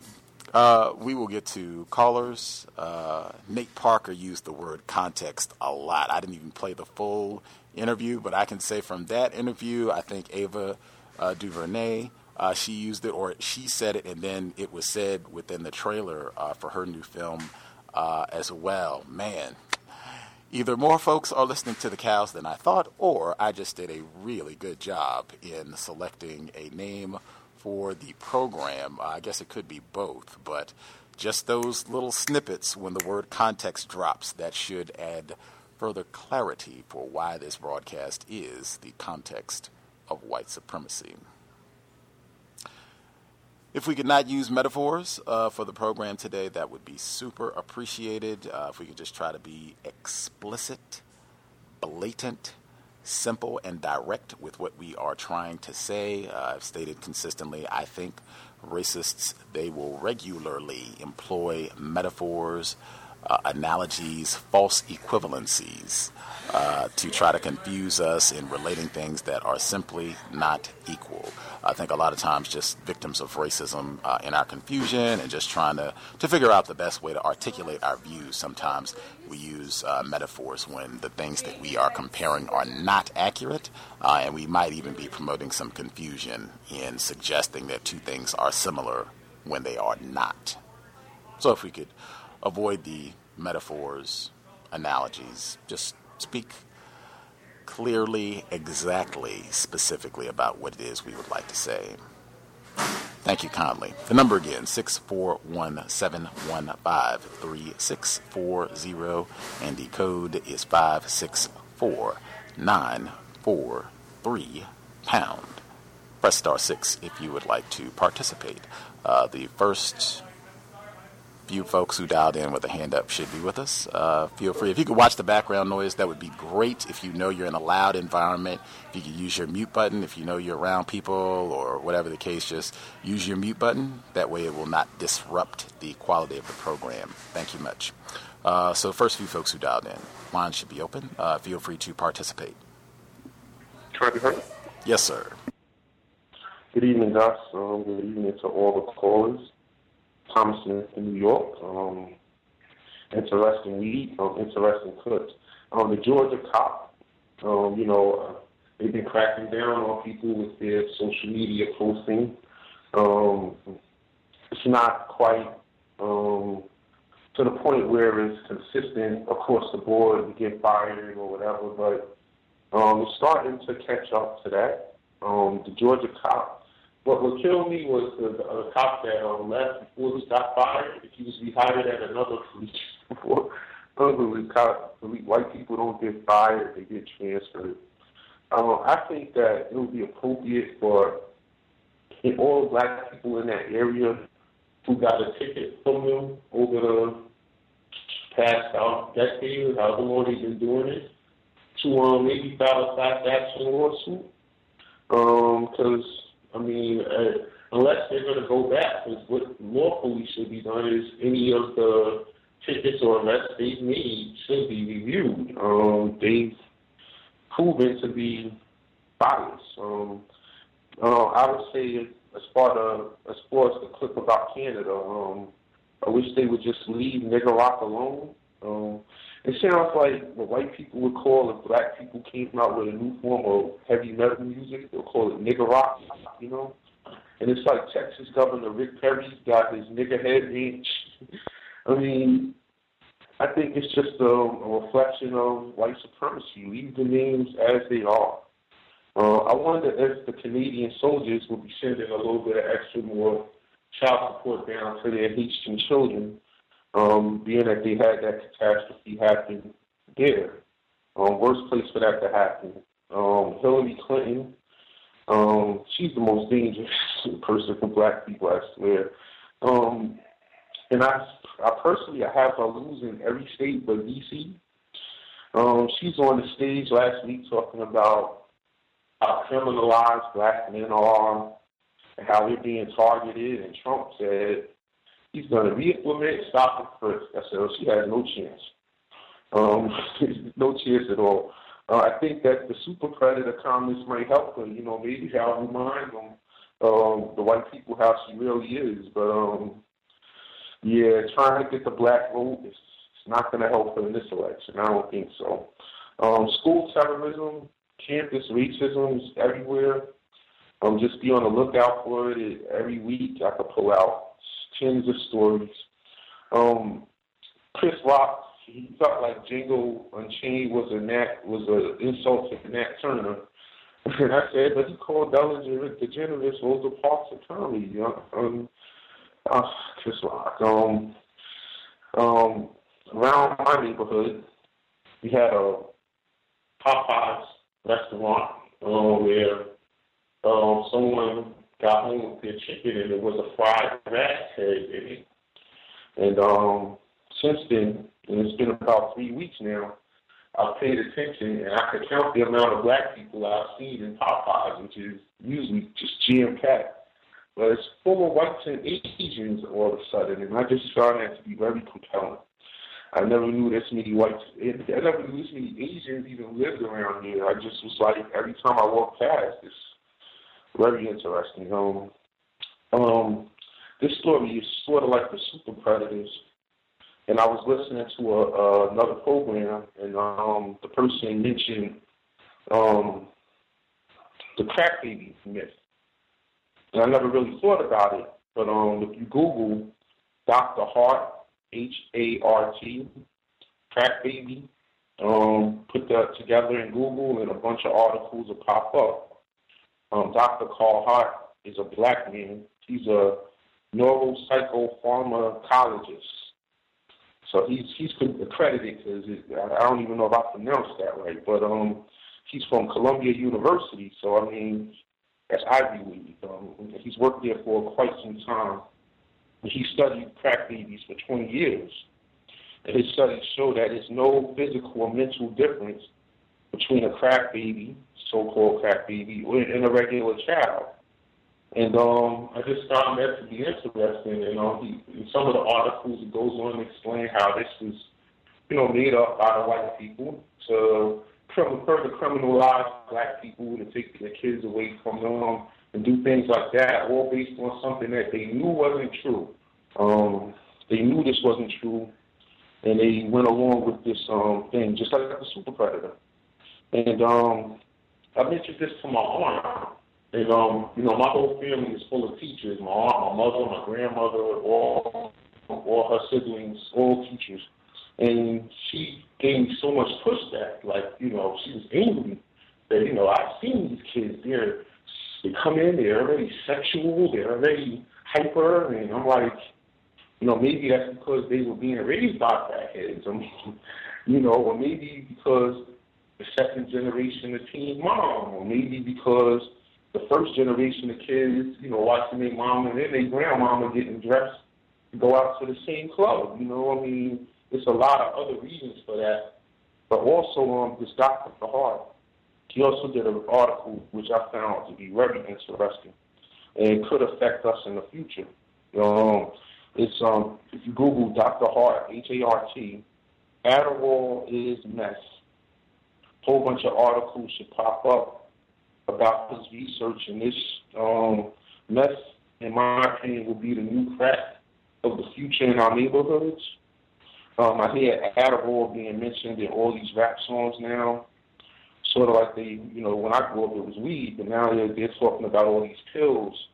And Adderall is pretty um, prominent, and it's prescribed to people for focusing, um, to focus, and it's being prescribed to black kids more than, um, I mean, they account for almost 70% of their sales.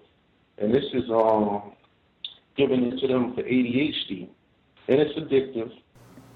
Um, you know, when I was working at the law firm, when I would do the office moves, these lawyers had drawers full of this in generic forms of it because I would pull out my phone and look up to see what they take, and you know, I'm being nosy like white people are, and it would be this Adderall, and if it has the same uh, physical components to you as meth, what's going to happen when these kids turn 18 and they're no longer able to get Adderall from the state government and you know, whatever, you know, some of these kids, parents are getting paid to give them these ADHD drugs.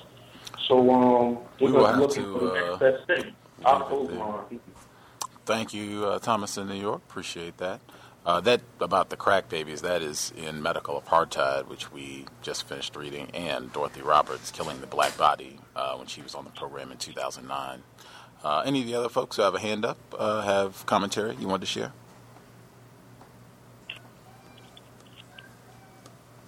Hello, can I be heard? Yes, ma'am. Oh, okay. I, I'm sorry about that. Um, hi.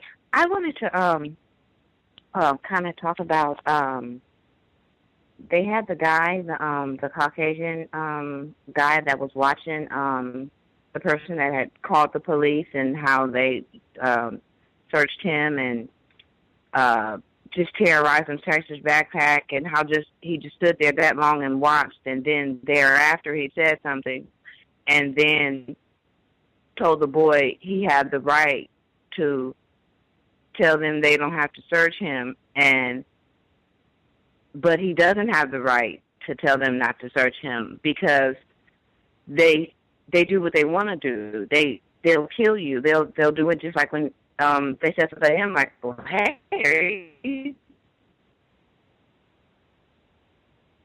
you defended him, and then they start. He has the right to say um say that, but now they're saying, okay, well, yeah, you're bothering them, but don't let them do that to you. Defend your, you, but we don't have the same rights. So it just seems like maybe they'll start saying, well, you let them do it, where you don't defend yourself, you just sit there.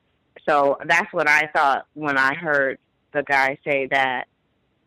And um the work just like in general on all the clips, the words that they use when they describe describe how we're still terrorized they say things um to defend it or make it seem oh well you know they they didn't even know. It's just all of a sudden it's just it, they just always defend themselves. So it's like oh we're not racist. It just it's an accident. Like it's an accident. Well we didn't know. It just so happened to be racist. Who knew?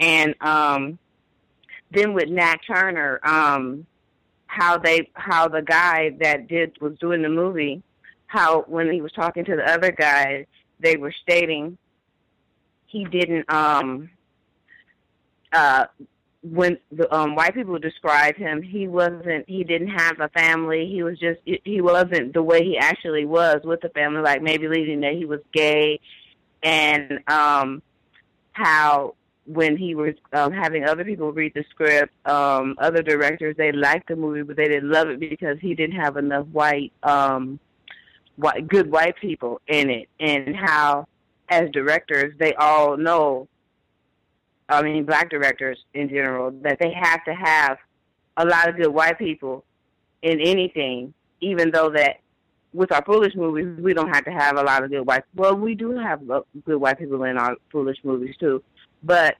they can have all white movies all the time and not have any black cast, but we must, and they know it too. The black directors is is interesting, and um, when the lady spoke um, about how they um, what did I write down? Oh, overrepresent um, black males and how because they do to make people think that oh well I'm glad that they these, these things happen to them, or I'm glad that they go to jail, or just not care about what happens to the black males. And then, of course, they're after us because you know we're them also. So that's all I wanted to state um, from the clippings that were played, and I'll mute my line. Thank you. Maddie Hart. Yes, ma'am. Hi, this is Lady in New York. Um, I'm definitely going to be listening to the clips again when you um post post it. Um, when the Young Turks, I don't remember the host, his name. Uh, when he was speaking about the uh, police officer, I guess was spreading some um, racist commentary with his colleagues, um, how he was fired and when he said, God bless, I don't know if this was the chief, whatever officer was in charge of him, who suspended or fired or, you know, got this guy transferred to a better position. Um, God bless him because he does not do this racist activity openly. Um, that was, I was like, did he know that what he just said? Because I interpreted what he said as, I'm happy that he, at least he's codified. Um, so I, I don't, I don't know. I just that was very, um, that made me put some thought into that, and that's what I'm going to listen to um, it again in the archives. Um, I don't know if this is happening in other towns or any of the uh, viewers and areas where they live, but we've been having in our local newspaper um, this continual news story circulating because there is a group called Make Rochester White Again, and they have their website, which is whiterochester.org. They have been going to the whitest of white parts of town. I live in a very, very small town. Um, so they go to the suburbs, um, and they've been in two, and they've just overnight distributed hundreds and hundreds of flyers, prompting people to go to this whiterochester.org website and, I don't know, talk about making Rochester great again, which equals making Rochester white again. Um, the suburbs they've gone to, one was 76% white, one was 86% white white people have gotten a rally, the first one they went to, and the white mother decided to uh, make this rally because she has black children, non-white children, um, and so she was very disheartened because she doesn't want her non-white children to live in that kind of climate. Um, I think there's been more than one of these rallies. I'm not really sure. It's held out in the suburban locations. The writer was discussing that uh, I think it was a gentleman that he expects his neighborhood to get hit next because it's the third whitest neighborhood. Um, and he also mentioned about on the flyers that they are asking for volunteers to specifically target and distribute flyers where primarily white people live.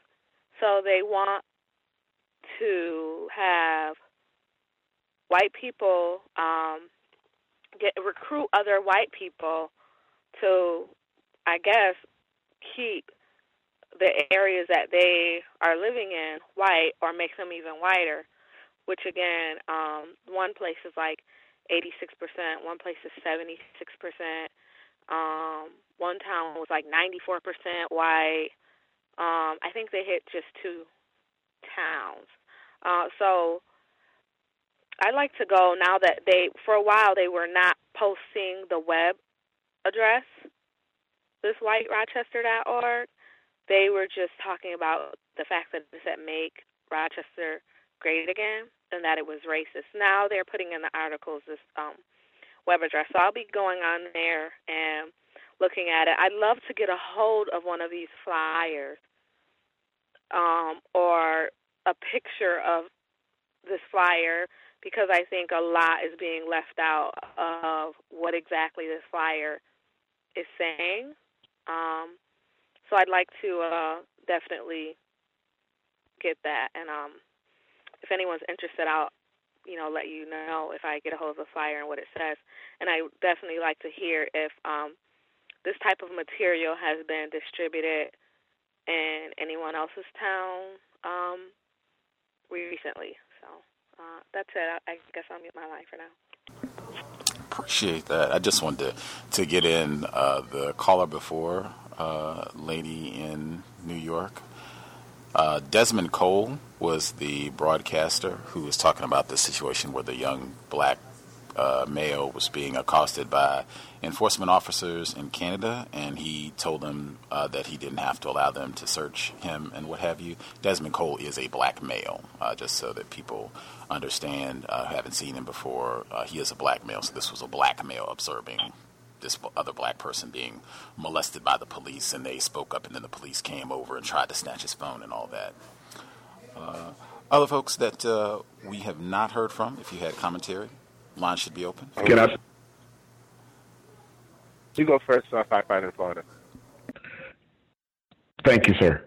Greetings, everyone, uh, and uh, to the uh, the host and uh, everybody. Uh, I would like to have permission to uh, play a 38 second uh, audio. Uh, it kind of like sums up the relationship the global system of racism white supremacy has with Haiti. Uh, do I have permission, Gus? Oh, yes, sir. All right. And then I'm going to make a, a brief comment on it. Hold on for a second.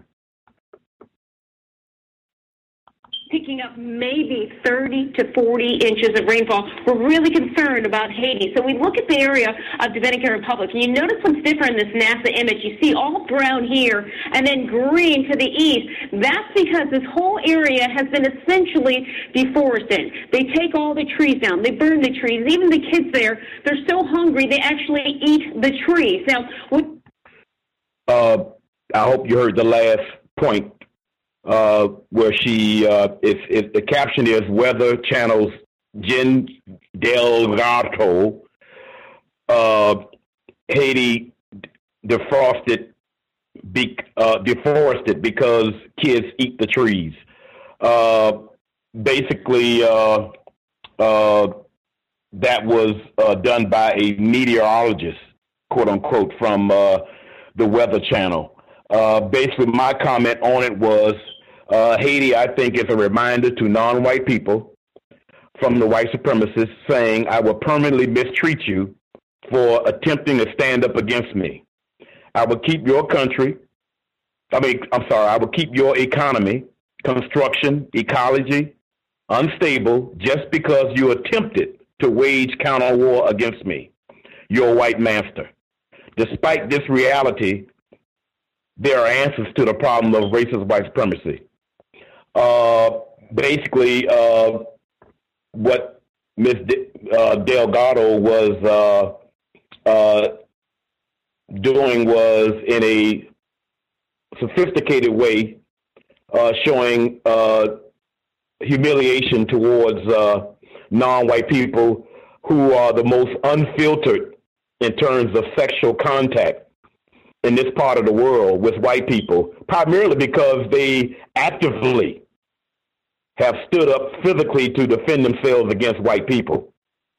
Uh, and uh, this has been going on for a long period of time.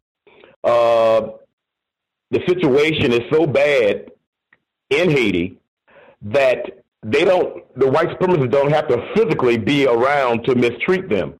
Their ecology is so unstable. All it takes is a strong wind, and they're going to have disaster every single time. And then after that, as we all have witnessed back with the uh, earthquake, uh, then the white people come in with their um, money schemes and uh, also stealing stealing babies, uh, that sort of thing.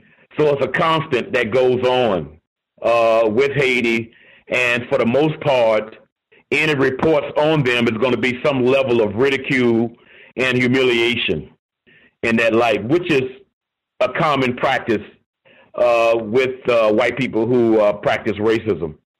And uh, you can see this. I guess you can you can get this from uh, uh, via the Weather Channel if you wanted to see it in full. It's 38 seconds long. I just ran 24 seconds of it, and I think that was enough that you heard on what Miss Delgado put in her report. Thank you.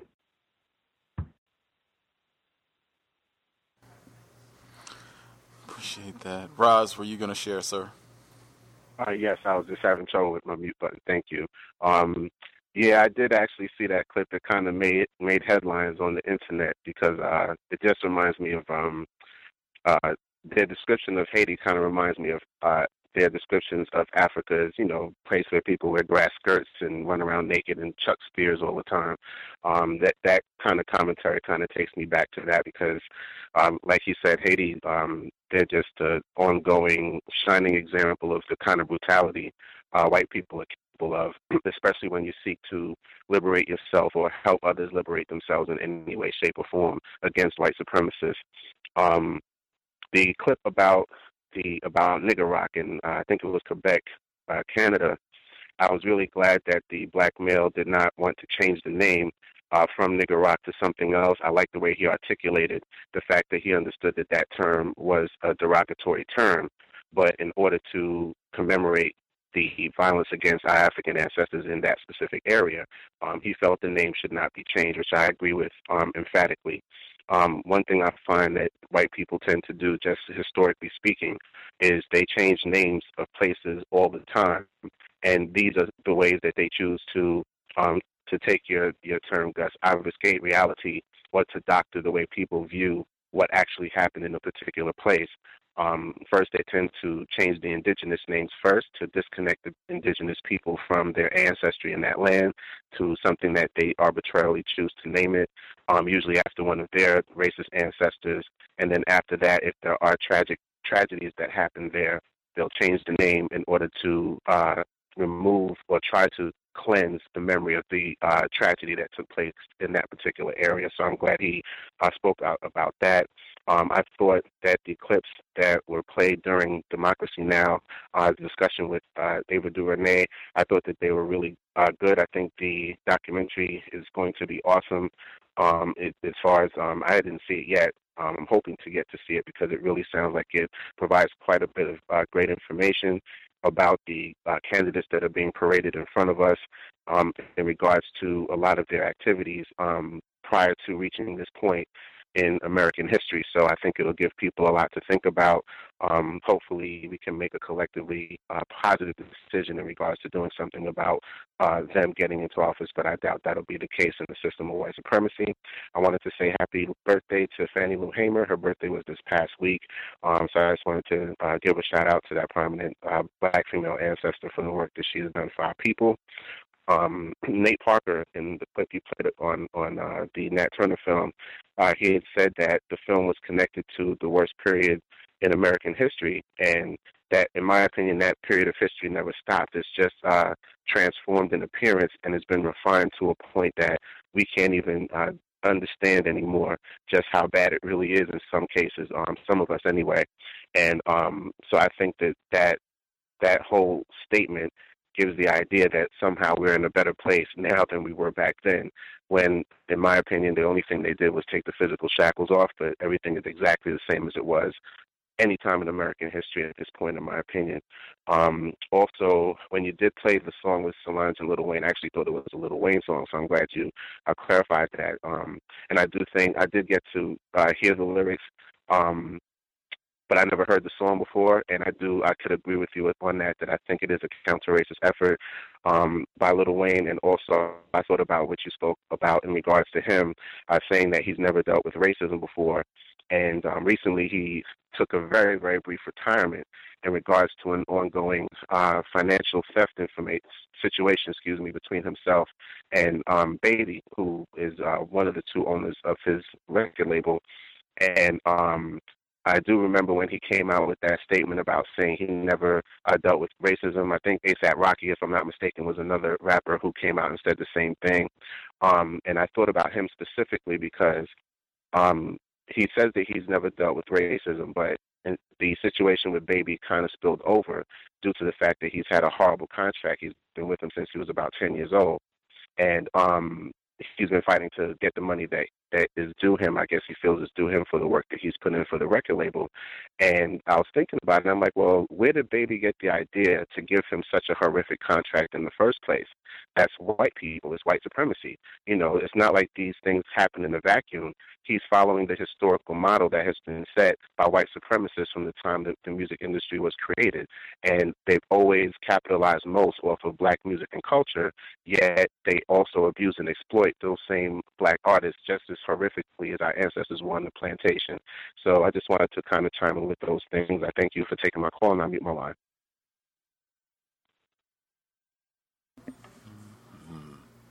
Can I be heard? Yes, sir. Oh, okay. um, yeah, I, I have um, a few questions. Um, excuse me for taking so long chewing and stuff like that. Uh, one question I would like to ask is: Is it uncodified, like for Af- for non-white, you know, victims of racism who are black descendants of slaves? Is it uncodified for them to seek reparations in the form of nationhood, sort of like Israel got? Because, and the reason I ask that question because, you know, according to the code, there is no country other than white supremacy. And in my opinion, what I see going on a lot, like when I'm listening to Hillary Clinton talk about how black grandmothers have to go through so much that she don't, does not have to go through.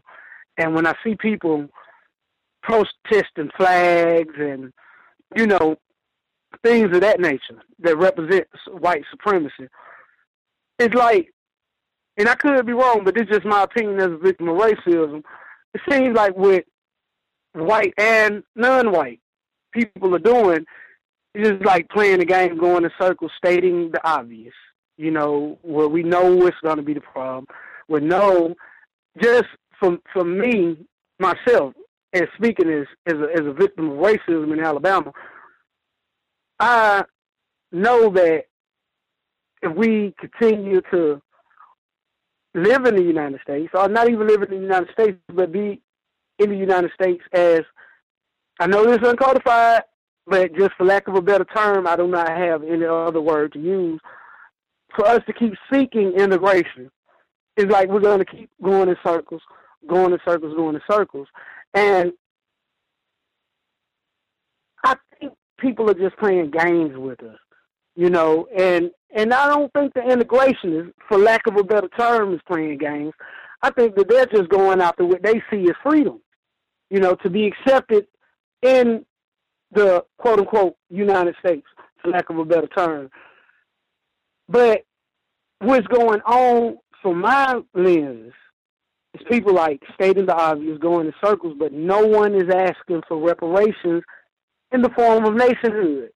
It's like that conversation has even became outdated, you know, and you know, like you you have your Dr. Umar, you have your um, I say um, Tariq Nasheed and other people who do speak about certain things like that. But it's like the conversation is being drowned out about people that just want to speak about the problem, but not talk about repairing the problem or rep, reparations. You know, and I just want would like to know is that uncodified? Uh, to even seek reparations as a victim of rep- as a victim of racism in the form of nationhood. Uh, in my view, and I mean, I observe uh, United Independent counter racism, so everybody does not have the exact same code uh, in terms of what they think the best thing to do or say uh, in responding Mhm. to racism, white supremacy. Uh, in my view, I don't see anything uncodified or incorrect about uh, asking, making a request for uh, reparations uh, in the form of quote unquote nationhood. I don't see anything incorrect or uncodified about it. Uh, I would say, uh, to me, it. I don't think that would solve the problem. I'm not sure if you said that that would solve the problem, but just in my view, it would not solve the problem. Um, I think that people, and for me, I think a lot of it comes down to just not grasping or articulating racism, white supremacy, what it is, how it works accurately. That you do not solve that problem with quote unquote integration. You do not solve that problem with, in my view, quote unquote, having our own nation. All of that would require white people to stop practicing racism and practice justice. They're not going to do that. So, uh, in my view, if we had our own spot, if you're talking about a, a piece of land, a geographic location, and this is our quote unquote nation, these are the boundaries for it, and we'll just pile all the black folks here and right on, get to it, build your own thing. That would require whites are not going to practice racism against the black people in this area now that we are wherever we are, if that's someplace here in North America or wherever on the globe they're still going to practice. I mean, there's tons of examples. Haiti, it's tons of examples of areas where they have black people and they say they have their own independent nation and they are still subject to the system of white supremacy. That's just the position that I've taken. So I wouldn't say there's anything incorrect about asking for it. You can certainly do that. There are people, uh, Monday, people that are putting out calls for reparations. Um, you're saying specifically in the form of a nation, right? Um, so I wouldn't say there's Yeah. anything incorrect or uncodified about doing it. I just uh, I don't think that would solve the problem. And see, the reason I noticed that, because if you look at what's going on in the United States, and I'll be done after I say this, if you look at what's going on in the United States, just speaking for where we at right now, when you see people that are being killed or targeted by government sanctioned officials for murder, you know, you would notice it's like you can't help but notice they'll rally people who come over here from Ethiopia who are being targeted by government sanctioned officials. It happens. I'm not saying it just never happens, but it doesn't happen so much that we just have Ethiopia fussing at the United States for killing Ethiopian citizens. Um, if you notice the same thing with um, Kenyans, uh, same thing with Saudi Arabians, you would rarely even see an Arab get killed by police while unarmed. I'm not saying it doesn't happen, but it hap- it doesn't happen nowhere near it happens to the descendants of slaves.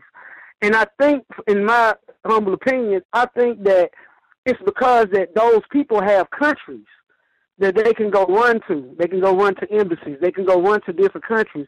And these countries can say, hey, we're not selling you no more coffee beans. We're not selling you no more gold. We're not selling you, et cetera, et cetera. We're going to have sanctions against the United States, but we're going to, you know, separate, you know, try to back up from the United States because why? They're killing our citizens too much. But when black people who are descendants of slaves are targeted by government sanctioned officials outright for murder, and sometimes they're not even government sanctioned officials. Sometimes they're just regular white citizens like Dylann Roof. But we have no embassy we can run to. You know, and in my humble opinion, I don't like you said. I did not say that that would end the system of white supremacy, but it would stop stop us from being splattered all over the news every and each and every day that we're getting shot down, we're getting shot down, we're getting shot down. And to end my statement, it's not like I'm saying that all black people have to agree with you know, reparations in the form of nationhood. Because the way I look at it, like for the people who choose to integrate, they have that same right to integrate as we have to seek nationhood.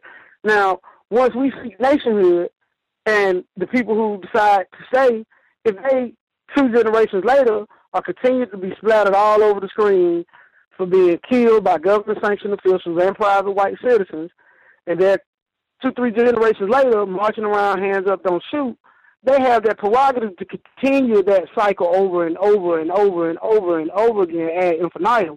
But for those of us who would like to, how I say, put a band-aid on the wound and just, you know, at least at least have a nation of our own where we could go seek help. Even the integrationists who choose to stay could even probably seek help from this nation of African American slaves.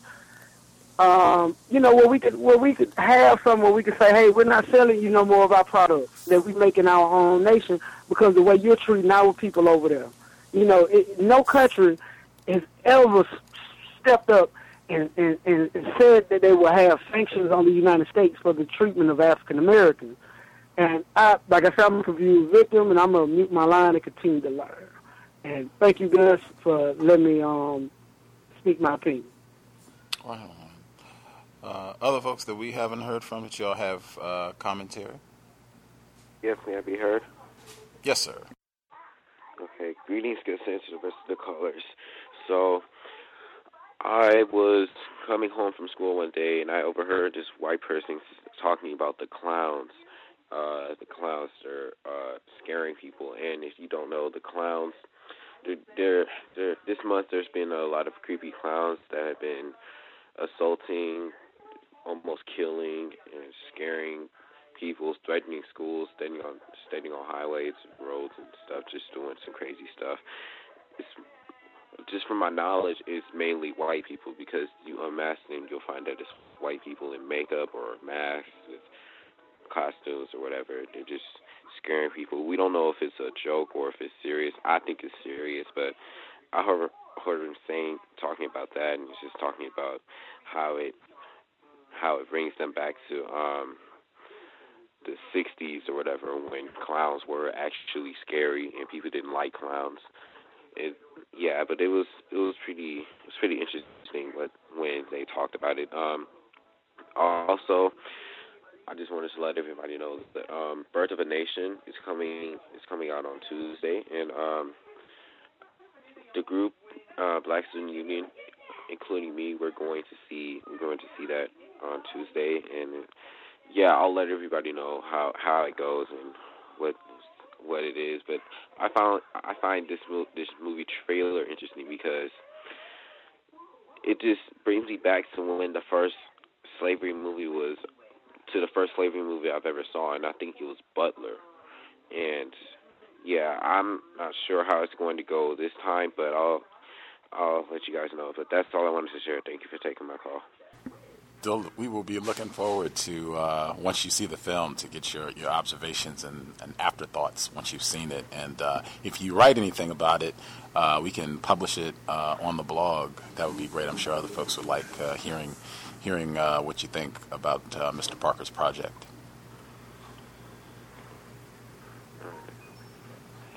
Right on. Other folks have commentary they want to share should be with us if we haven't heard from you yet. May I be heard? Yes, ma'am. Hello, Gus. Hello, caller. This is Miss Meds, a dental assistant out in Portland, Oregon. Um, I wanted to answer, I think it was Lady's question in New York about flyers. Um, well, we get those out here a lot. So, uh, I mean, there's at least a couple of them that happen a year, especially when the the weather is good, like um in the springtime. I guess for what they don't like to put them out on people's cars when uh it's raining and you know they could bleed and people can't read them.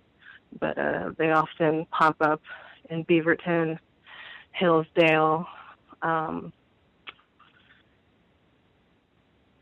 Tualatin, uh not I haven't heard any in Portland. They're always like these kind of really white suburbs that are um, not Portland. So it's always something that happens on the other side of the Willamette. Uh, not not not really uh, new. I mean, it happens at least a couple times. I would say at least two to three times a year that I can keep track of. Um, moving on to something different. Uh, this week, um, actually, Gus, I was trying to email you about about something very frantically that I, I found out about last minute. Um, I'm an avid gamer, and there's this game called Mafia 3, which just came out yesterday. Um, I didn't really think it was a big deal. Um, there's been a lot of a rash of games coming out with these black characters or black protagonists, and you know, I didn't really think put, put too much thought into it. Yeah, so what? You know, they're painting people black now. Um, but I woke up and I saw the reviews, and it was just on fire for this game.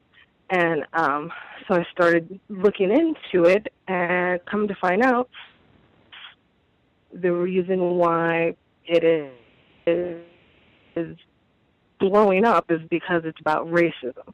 This character, um, this is a, a Mafia 3 game again. This is the third installment of it. The other two were um, pretty much about white Italian mobsters. So there was outrage they put this this black character in there, and um, the premise of the story is that uh, he is a Vietnam vet or uh, some sort of person with military background. He is on a racist rampage against white people, and in the game, he there's like people dressed in Klans outfits, and um, they actually uh, you can take people to this river and uh, throw them in and get them eaten by alligators. This is uh, in based in Louisiana. So uh, my mind was racing very frantically to contact you about this because I um, did uh, go back in the archives and you had a uh, a past one about video games and racism, and I've got many stories to tell about that, but um, now you save that for another time. But I think that one was about Resident Evil Five, um, and uh, but this is a this just came out yesterday, and um, I was going to email you about it because I I did pick it up. Um, I do plan on playing it. Um, but I also did some research into it, and um, the dev team is, of course, all white people that I could see, and uh, the the pattern that I've been noticing when they they're slapping these black characters on on these games is that they're claiming diversity in the game, but then yet you're not practicing that in your in your business. There's no black developers. There's no black uh, writers. There's no black uh, artists. None of that. Um, so I found that to be interesting. And uh, when I was doing a looking for a, a review, um, I also emailed you a uh, a, a video of these two white guys who were trying so hard to explain racism. One of them was like an English guy, and the other one was just like your typical bearded white cis male hipster. Who knows? Could be a Portlander. Anyway, and they were just, you know, racism is just so hard, and, and this is just a heavy topic, and uh, you know these type of issues we should just bury them and uh, they also said at the end of the video that white people would think that the game is telling them that they are a racist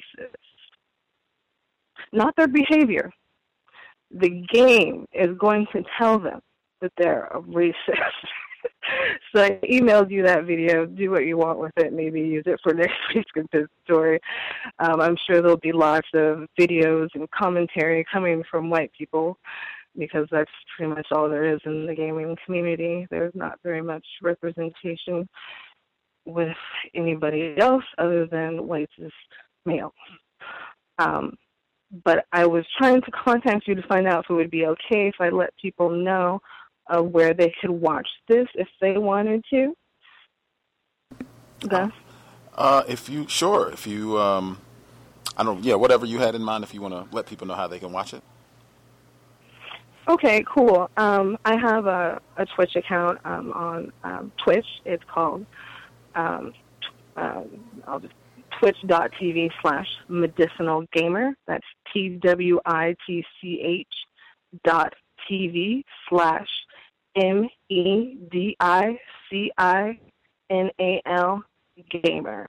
And I'll pretty much start Mafia 3 uh, momentarily after the compensatory. So people don't have to pay for it. I'm an enthusiast, and when I heard about it, I, I had to hop out of bed and go grab it. So um, that's what I was emailing you about, Gus. Right When I got the email, and uh, I'm on your site. I'll put it on our Facebook page so people can check it out there if they are so interested. I think Thomas in New York had emailed about this game. There seemed to be some buildup, uh, like people knew that racism was going to be a component of the game, so they were already kind of talking uh, about it in a controversial Mhm. way. I think within the last month, maybe right at kind of the end of summer, I think some of the reports started coming Yeah, about it. it was actually from August, that little clip that I sent you. Um, it was funny, the uh, I went and snagged a couple reviews. Uh, maybe I can read a couple later in the program. Absolutely, absolutely. All right, sweet. I'll mute my line. Appreciate that. Uh, other folks that we have not heard from, if you had commentary you wanted to share, uh, feel free. Your line should be open. Can I be heard? Yes, sir. Yes, um, this is Jay, uh, Jay out of New York. Um, greetings to uh, you, Gus, uh, the C.O.W.S. callers and listeners. I'm a first time caller. Um, I've been listening to the archives here for the last, uh, I would say, three to four weeks, and uh, thanks for the constructive platform. It's been kind of lonely before getting connected here. Um, just wanted to reach out in reference to the context of the uh, show, and I missed the earlier part, uh, this um, the first hour, but uh, wanted to let the family know that um, my 96 year old grandmother in Haiti, we actually found her just uh, yesterday, um, and my aunt and some other family members. So, with all the stuff that is going on, uh, we were able to kind of come out and get some positive news with the activities going on in the world today. So, um, just wanted to share that with the family, and then also kind of reach out to everybody and say uh, all the best to those suffering in the different areas in the Bahamas and Jamaica, Haiti, and even some of the coastal areas here in the U.S. So, uh, shout to everybody on that. And um, what else did I have here? Oh, I did want to touch on the Facebook portion of things and all the. I'm not sure if they call it the the screenshots or the um, the pray for Paris, pray for Orlando, and definitely the differentiation between when it happens to non-white people, how there's no consideration. I, I expect it from Facebook, um, but the thing that I find a bit disturbing is the non-white victims um, that are out there posting the post for Par- um, pray for Paris, pray for Orlando, and when something happens of tragic nature um, to the um, the non-white black individuals across the globe, it's amazing how quiet it is, um, you know, in different areas for pray for anything. Um, but it's just amazing to me as I see that, just the contrast, even from from the non-white uh, black individuals kind of out there, not even able to just even share the news from that perspective. And the I don't know if it's fear, I don't know if it's just um, just a disconnect with one another. Uh, but that's one thing that I found to be pretty disturbing um, how quickly people are ready to just post, pray for Paris, pray for Orlando. But when it comes to something that's kind of hitting close to home, like family members or even neighbors, next door neighbors that they know, um, they won't even kind of come out and just just make a mention of it. Um, but I guess it just kind of falls right in line with the victimization that we've we've gone through for many years. Um, and and I think that's kind of all I had. I had some other things about uh, some of the loving um, story that you talked about in the archives. I saw some things on Facebook, but um, but I'll mute my line and kind of speak to that later on after some other folks touch base on it. Appreciate that, and and absolutely, uh, that is phenomenal uh, about your grandmother. I'm super glad to hear that, and, and just echo again your your thoughts uh, and prayers uh, with folks who are in the impacted region. But extremely glad to uh, hear the good news about your grandmother. Um, other folks that we have not heard from, if you're on the line, we haven't heard from you. Uh, feel free. May I be heard? Yes, sir. Yes, I wanted to uh, tell you about an observation I had this week, and it's pretty much with the elections, how they pander towards the black vote and how like the black vote is sacred, and like it during the debates, it's like half about the black votes, and I mean they don't talk anything about anything. It's pretty much all about the black vote, and like if if you like the same people that pander towards the black vote, they hate Black Lives Matter. It's like all lives matter, but they don't say all votes matter. You know what I mean? It's like, and that's the only time that they actually act like we got any power after we vote for whoever we vote for. They knock us over the head for four years, but the, for that moment during this election, if you look, they don't. The Italians don't complain like they're pandering towards blacks only. Like they do with Black Lives Matter or anything else. I mean, no branch or any or group of any white people says, you know, they're pandering towards black people, black votes. But when it comes to Black Lives Matter, anything, you know, constructive for, for black people, it's like, oh no, all lives matter. You know what I mean? It's just, you know, it's just one of those things that I noticed this week. And I'll mute my line. Interesting. We had some of that in the audio clip uh, to begin things today. Uh, other folks that we have not heard from, did you have commentary? Hello, can I be heard? Uh, go ahead, Puff. Yes, ma'am. Yes, the only thing I want to say is uh, the the man that just spoke that uh, he found his grand. I hope your grand do well. That's all I want to say. Ashe, well said. The other folks that we have not, anybody else that we have not heard from at all that you have commentary? Can I be heard? Yes, ma'am. Greetings, Gus. Greetings, everybody. Um, I'll be short, but um, I wanted to, like, I'm a non white female, I'm a black woman, and uh, I know there's like a lot of controversy regarding what Nate Parker allegedly did um, but just based off of my observations and the semi excitement I heard at the beginning when people, when his movie first um, became known that it was going to come out, and pretty much how black people are responding to the movie now. And no one is saying it's because of the alleged rape allegation, but people just, black people seem really apathetic about it. Um, when I'm like asking people about it, some people don't even know what it is, don't even know what the story of it is. And I think that the racist white supremacists have been really effective in um, dissipating the energy. Um, because it, I don't, to be honest, I don't, I don't know what he did. I don't like. I don't think it has anything to do with the fact that Nate Nat Turner's um, rebellion has been put in a movie.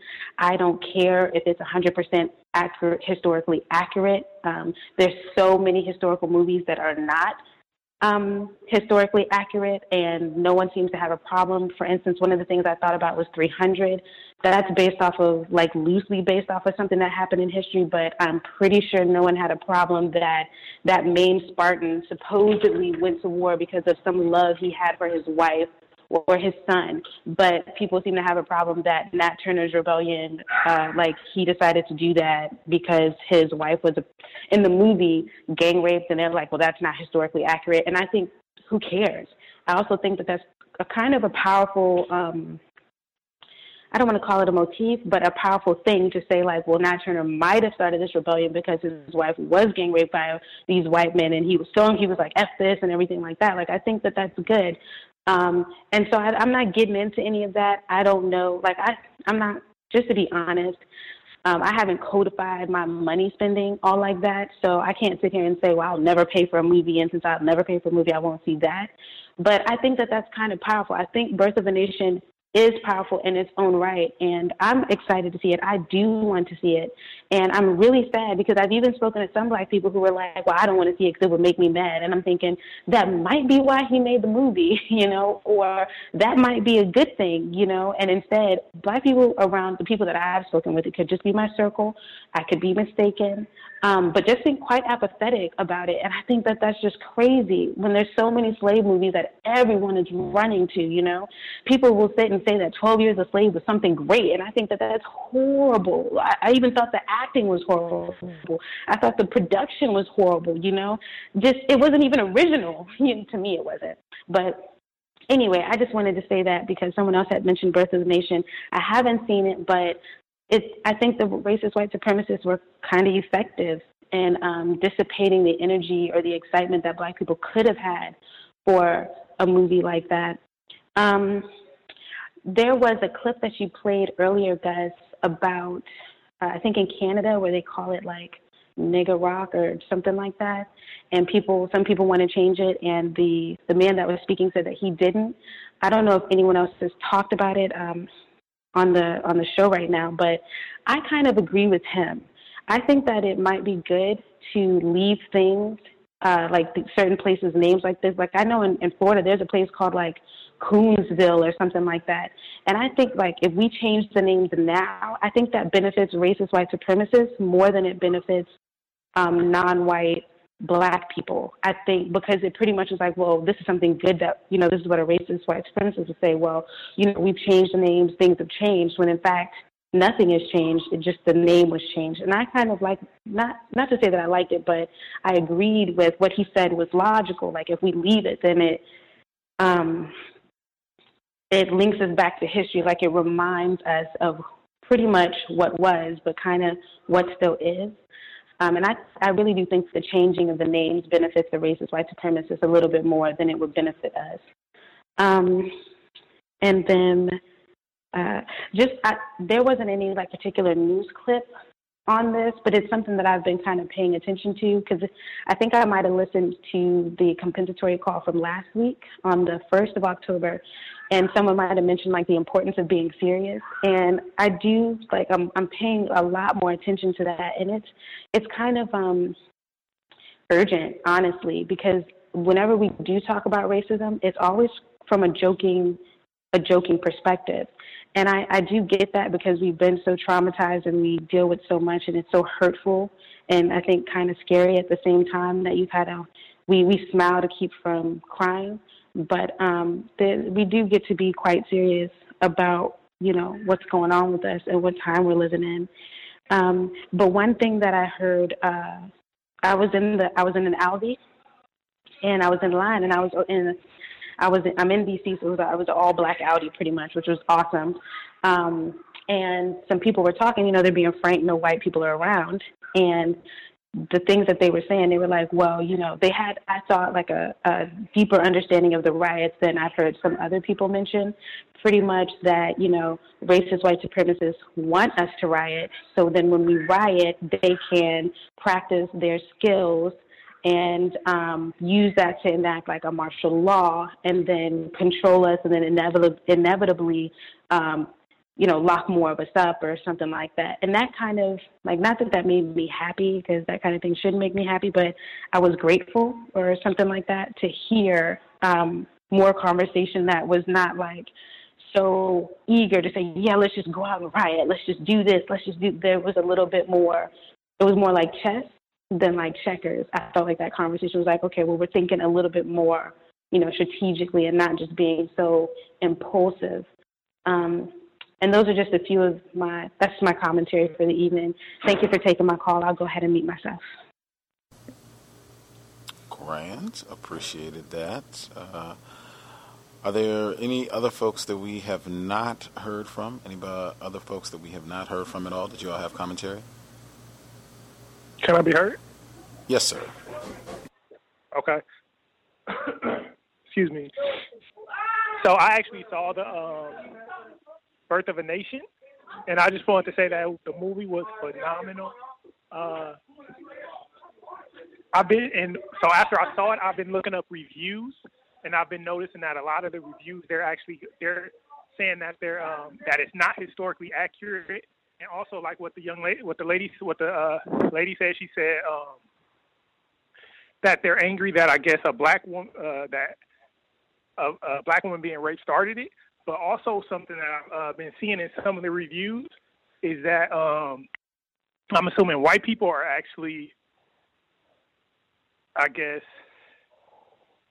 disturbed or not disturbed, but I guess kind of nervous because he pointed out that some of the that uh, basically he used the scriptures to uh, like scriptures in the Bible to um, justify his uh, to justify the rebellion, and not only that, and on the same token, I noticed that no one was like no one who was pointing that out pointed out how the slaves, uh, the slave masters used uh, used the the Bible to um, basically did the same thing, used the Bible to justify slavery. I noticed that. Also, um, another point I want to hit quickly the the point about the uh, video games. Those they get so like white people get so angry about video games. I remember when uh, when you change the like when you change the characters, even if it's in a setting that is normally mostly black. Like I remember when uh, Grand Theft Auto San Andreas came out, and people this was like what 13 years ago, and the people were so angry that uh, that somehow a black guy was the protagonist in uh in a game that's set in Compton, like South Central LA. It, I thought that was uh, phenomenal, and I think that's that's all I had. Right on, right on. Uh, let's see. Any any other folks uh, who we have not heard from at all? Anybody else who had commentary they wanted to get in? Can I be heard? Yes, sir. Awesome. Okay, just a second here. Uh, okay, this is uh, Ken Steele from Chicago, and uh, I just wanted to start off by um, uh, tagging on the last comment that was made regarding video games. Uh, I remember when San Andreas, uh, Grand Theft Auto San Andreas, in uh, high school at the time, and the reaction by my classmates. I went to a, a mostly white high school in a rural part of uh, northern Michigan, and my classmates, um, to be expected, were um, very against uh, the decision to set this in Compton to have a a black lead.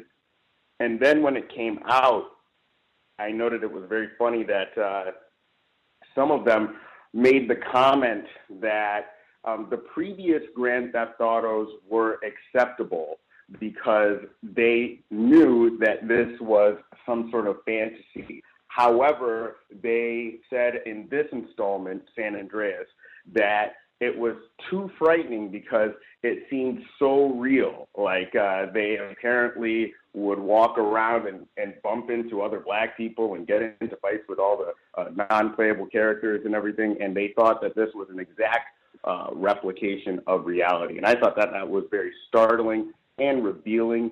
Even my uh, math teacher at the time, uh, he was uh, giving daily updates about um, his goings on in the game and how disturbed he was by the game. And this was going on for about a month solid. So um, I, I definitely remember that anytime they put black lead characters in video games, yes, these white people will go, um, will take serious note of that, and it definitely does alter their behavior uh, tremendously. Now, um, I also wanted to mention um, a caller earlier, I believe it was Thomas from New York. He mentioned uh, the use of amphetamines by uh, white people, um, and that being the new uh, crack epidemic. Your uh, volume dropped and went really low, sir. Your volume is really low. Uh, Ken, we can barely hear you. Uh, I will see if we can get his volume situation corrected because I was having difficulty uh, hearing him. Uh, hopefully, uh, I'll message him and see if he can dial back in and kind of pick up where he left off at. Um, is anybody else that we have missed? Anyone else that we have missed completely uh, has not been able to share? Can I be heard? Yes, ma'am. Uh, yes, this is uh, the caller from New Orleans. I was just calling because uh, I wanted to touch on the Nate Parker, um, I guess, ongoing drama that continues to be brought up. I get a little bit discouraged now when I hear um, most black people, uh, I guess, trying to, I guess, make excuses for white people to continue to attack him over this. I'm not going to see the movie because I'm just tired of these types of movies coming out. I understand um, that this particular movie is taking a different angle at um, shedding light to this particular um, part of our history when it comes to black people um, in rebellion. But I'm I'm just kind of um, just tired of seeing these movies and um, either the person is um, married to Becky or it's being financed from some group of white people that a lot of us may not know about. And I- I'm just tired of us just getting the okey doke, and I just feel like it's um, I don't know. We we just uh, don't really see the bigger picture. Like we don't see the forest before the trees. So I, I just refuse to um, re- um, try and support any of these uh, types of movies. But um, uh, but I'm also disturbed too, like how some, uh, at least some of uh, uh, females, uh, black females that I encounter, um, whether I discuss with online or in like other chat rooms and stuff, how they've just uh, gravitated to this narrative of um, feminism and some of the stuff that um, they say in regards to him. I mean, we still haven't seen any uh, information as regards to the transcript from the trial, any any substantial amount of documents and stuff. And it's like the the clip that you played with him on the Bre- Breakfast Club was quite honestly the first time of me even hearing him speak, because that's how much I've just been trying to avoid even hearing about it, because I'm just tired of the feminist uh, BS along with it um, from black females. And but I, I just uh, the more I listen to him now, it, it just it's just apparent that somebody like that, um, being a black male in this type of climate, uh, for him to be uh, found or acquitted uh, for this um, uh, crime or charge or however you want to put it, and the fact that he was just adamant about it, and then what's the name from Good Morning America? I think that kind of just did it for me because I'm just tired of them trying to find one of us to try and be the the the attack dog for for white supremacy, and I just I don't know. It's it's just frustrating to watch, but I, I guess it's to be expected.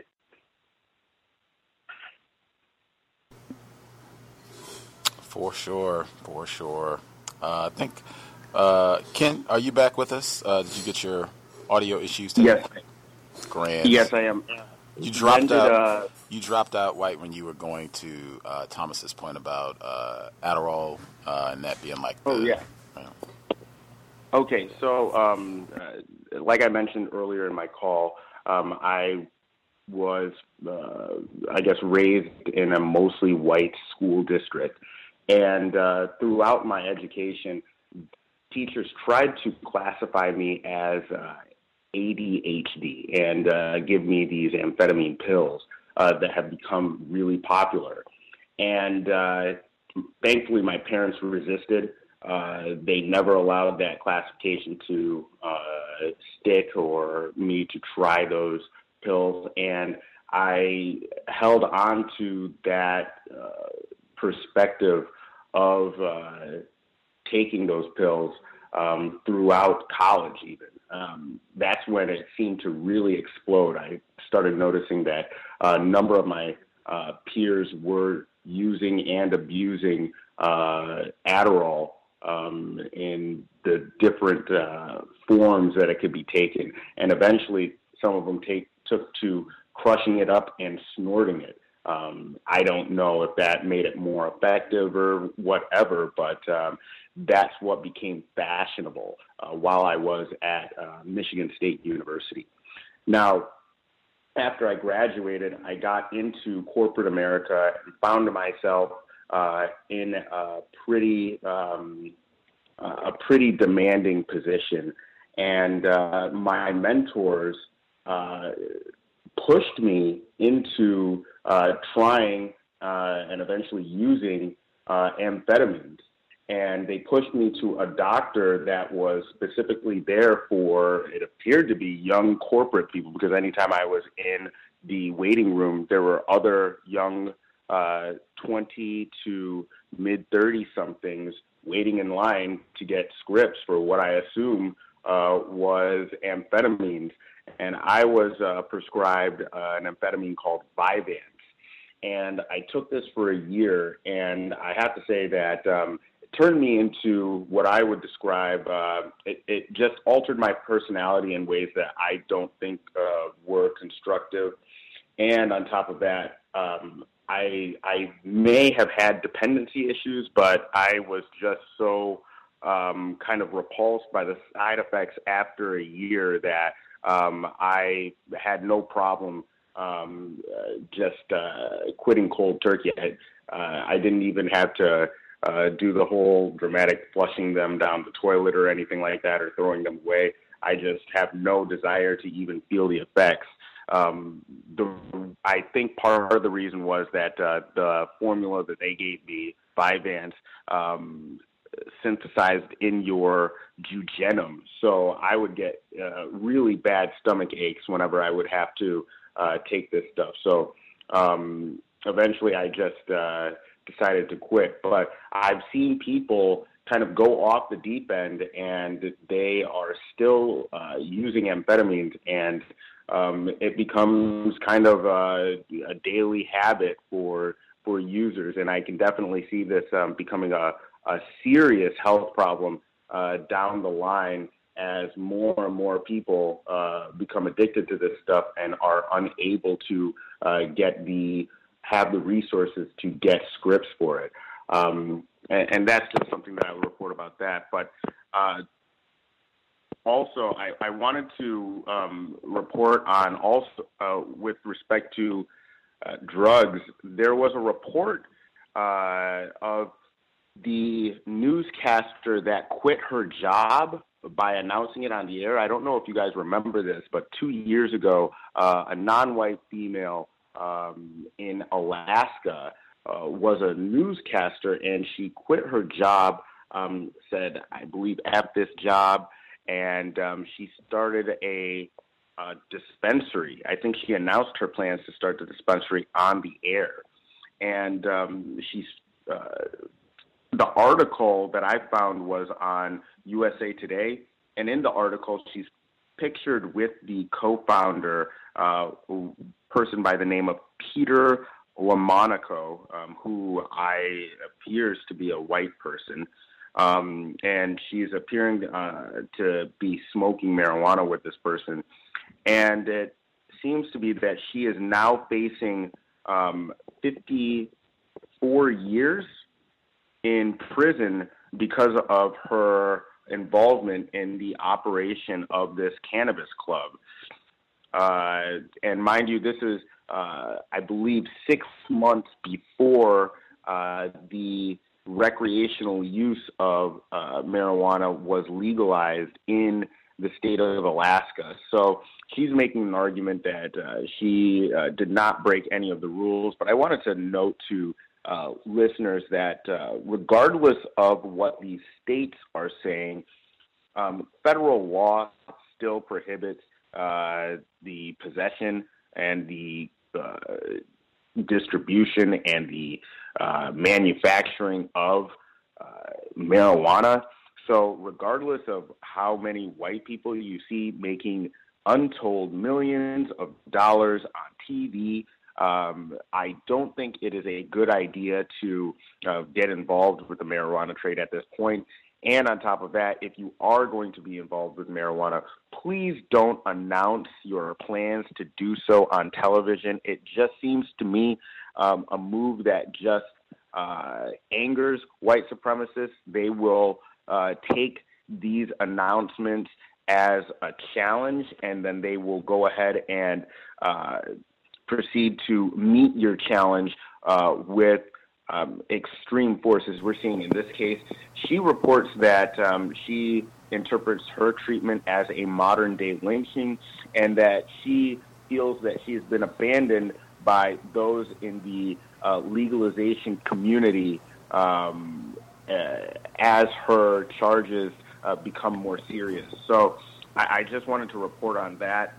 And then also, uh, um, if we could uh, hold, hang on one second just to make sure we get everybody uh, in. We have one more person that hasn't shared at all, and then we'll see if we have some extra time. Uh, anyone that we have not heard from at all have commentary? Have you heard? Yes, sir. Um, yes, thank you, sir. Uh, greetings to Gus, the host, the listeners, and callers.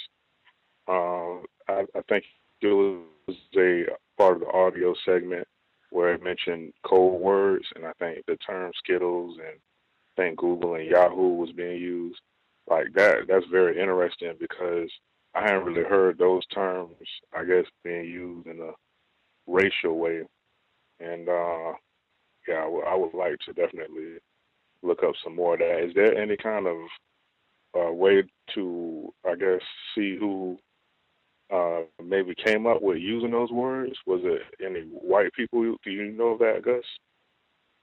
I have never heard the term Google used like as a substitute for nigger uh, or as some sort of coded way of talking about black people. I'm unfamiliar with that, and I don't remember them having like a link uh, for like you know this is when like an etymology of this. Like this is the first recorded instance uh, we have of someone using the term Google, or this is you know uh, just to give more detail uh, about when all these came together and if it's a specific person that they know was the one that kind of came up with some of these codes. Uh, I didn't see all that additional information, but that would be, you know, something uh, noteworthy to check out. Uh, could I uh, say something? Um, Encyclopedia Dramatica. If you Google Encyclopedia Dramatica, you can see a number of um, racist memes and racist codes being discussed, documented, and reported by suspected white supremacists um, in real time. So that's something that uh, that's a resource that could be of some constructive value. Oh, okay, because it's very interesting for, uh, for victims to, to catch up on the new use of uh, language and how they can distort it for their uh, evil purposes. And there, there was a, uh, I think somewhere in Wisconsin, it was a Wisconsin college. They have this hoodie where it says all white people are racist, and it's a, it's like a black male holding up a W.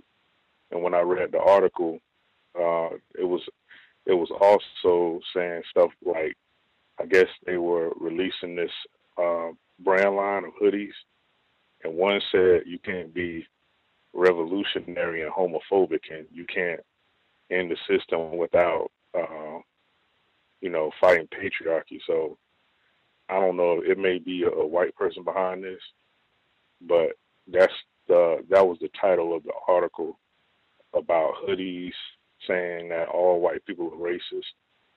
Um, and it was a it was another article about I guess uh, Portland State. It was three white people I think on a flyer, but on a report, it had their faces blurred out, and um, they were going around speaking to a bunch of people on the campus, and you know they were saying, you know, uh, I guess they they knew these students, and they were saying, well, some of these things that they were saying, which is very racist in these caricatures that they uh, used, I guess, um, mocking black people, of course. Um, but it like they didn't want to reveal their names, you know. They just kept showing the flyer saying, "We don't allow races here," but like nobody knows who, like nobody knows who put the flyers up. But the you know the reporters, the people that interview, you know, all of them, they really weren't trying to uh, condemn their uh, racist practices, but they knew about them, so they definitely didn't showcase any ignorance. And uh, there, there was a it was a last one where I think it was down in Louisiana, um, Monroe, Louisiana. Is this black mayor? Black mayor, I think his last name is Mayo. Like it's it's like this picture on the uh, article I read where it's like a spray painted like drawing of the mayor and a, what appears to be President Obama, and like they're turned around, like it's on the back of this uh, white white guy's shirt, and it says, um, I forgot what it said at the top, but you know they had it was like a cartoon of the two of them, and like their pants was sagging, so you know I guess um, some suspected race soldier painted this shirt, and it was a guy wearing it. Like they didn't show who the guy was, but you know, it's like it's it's amazing how even this is a uh, a mayor of a, a town, and people you know still look at him with, with contempt. So, which is not surprising, and uh, that's uh, all that I have right now. Thank you. Fascinating. Still just going to be another nigger. I'm sure they've made some uh, brand new racist slurs uh, for him as well. Anybody that, else that we missed? Anybody who's not been able to share at all?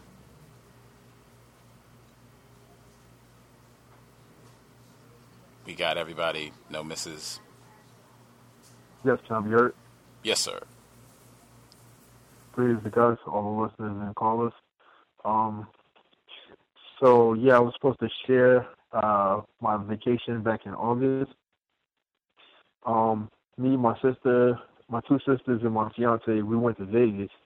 And um, on the first day, we were walking outside. We were uh, one hotel away from the hotel um, Bally's, and um, there was a non-white uh, black female outside, and she was like, um, "How would you guys like to make uh, twenty-five dollars or twenty dollars or something like that?"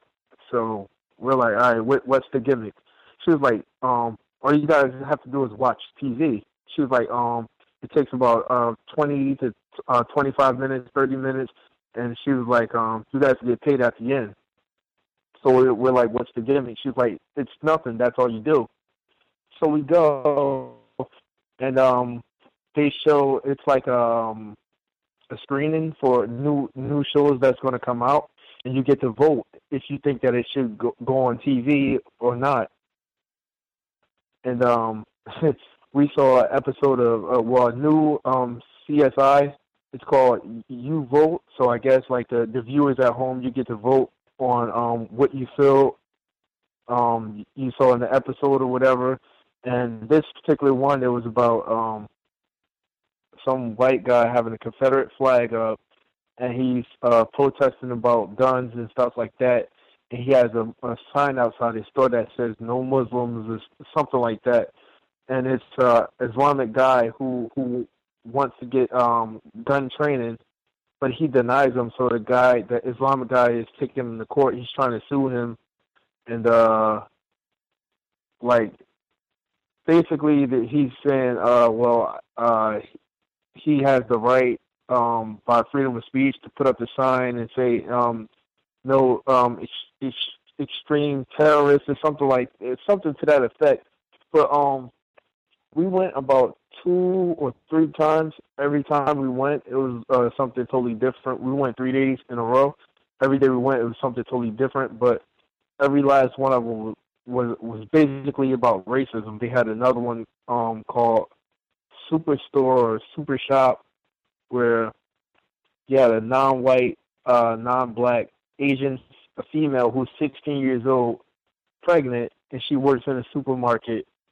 She's very ignorant, uh, like extremely slow. She don't know how to do her job. Then they have a, a another non-white, uh, non-black person in a wheelchair. Then they have this black guy who's like the the the jokester of the store.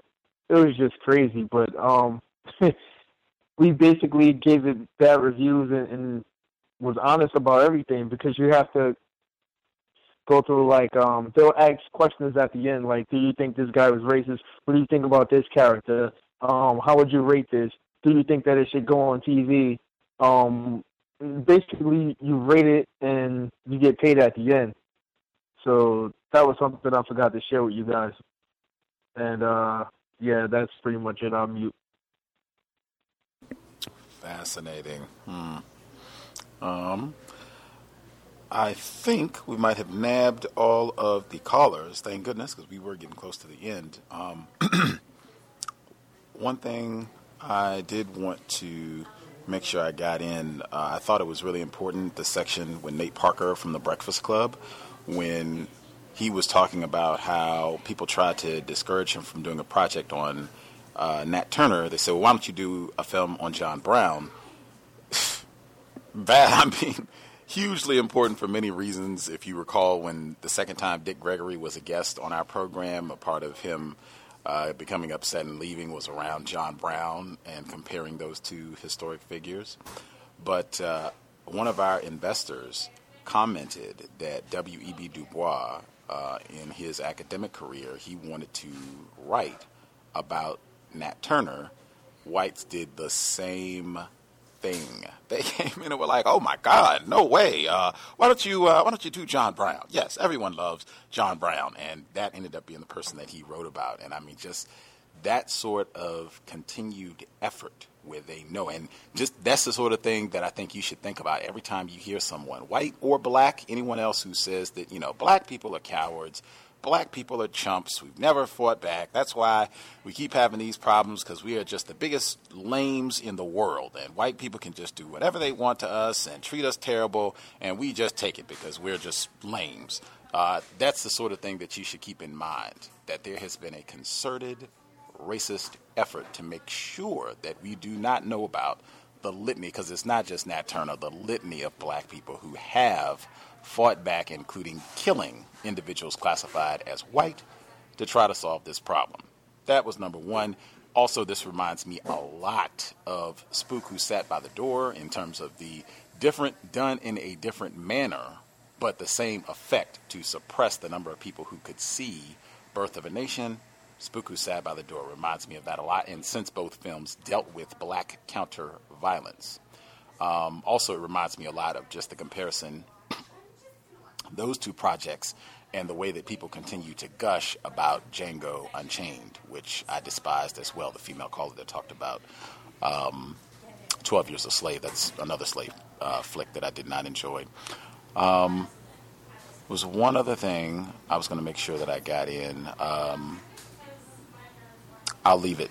I'll see if I can do it quick since the caller, Ken Steele in Chicago, since he mentioned the black female uh, and her problems. I'll see if I can do the lineup. For people who appreciate context of white supremacy and think you get some constructive information, should be pleased. We will be on the air starting Monday. We'll be on every day for roughly two weeks. Uh, very active uh, for October. So I think I have the lineup memorized, uh, what it's supposed to be. So Monday, uh, will be here. Uh, Natasha Marin, she's a black female right here in Washington State. She did the website. It got a lot of attention kind of the end of the summer.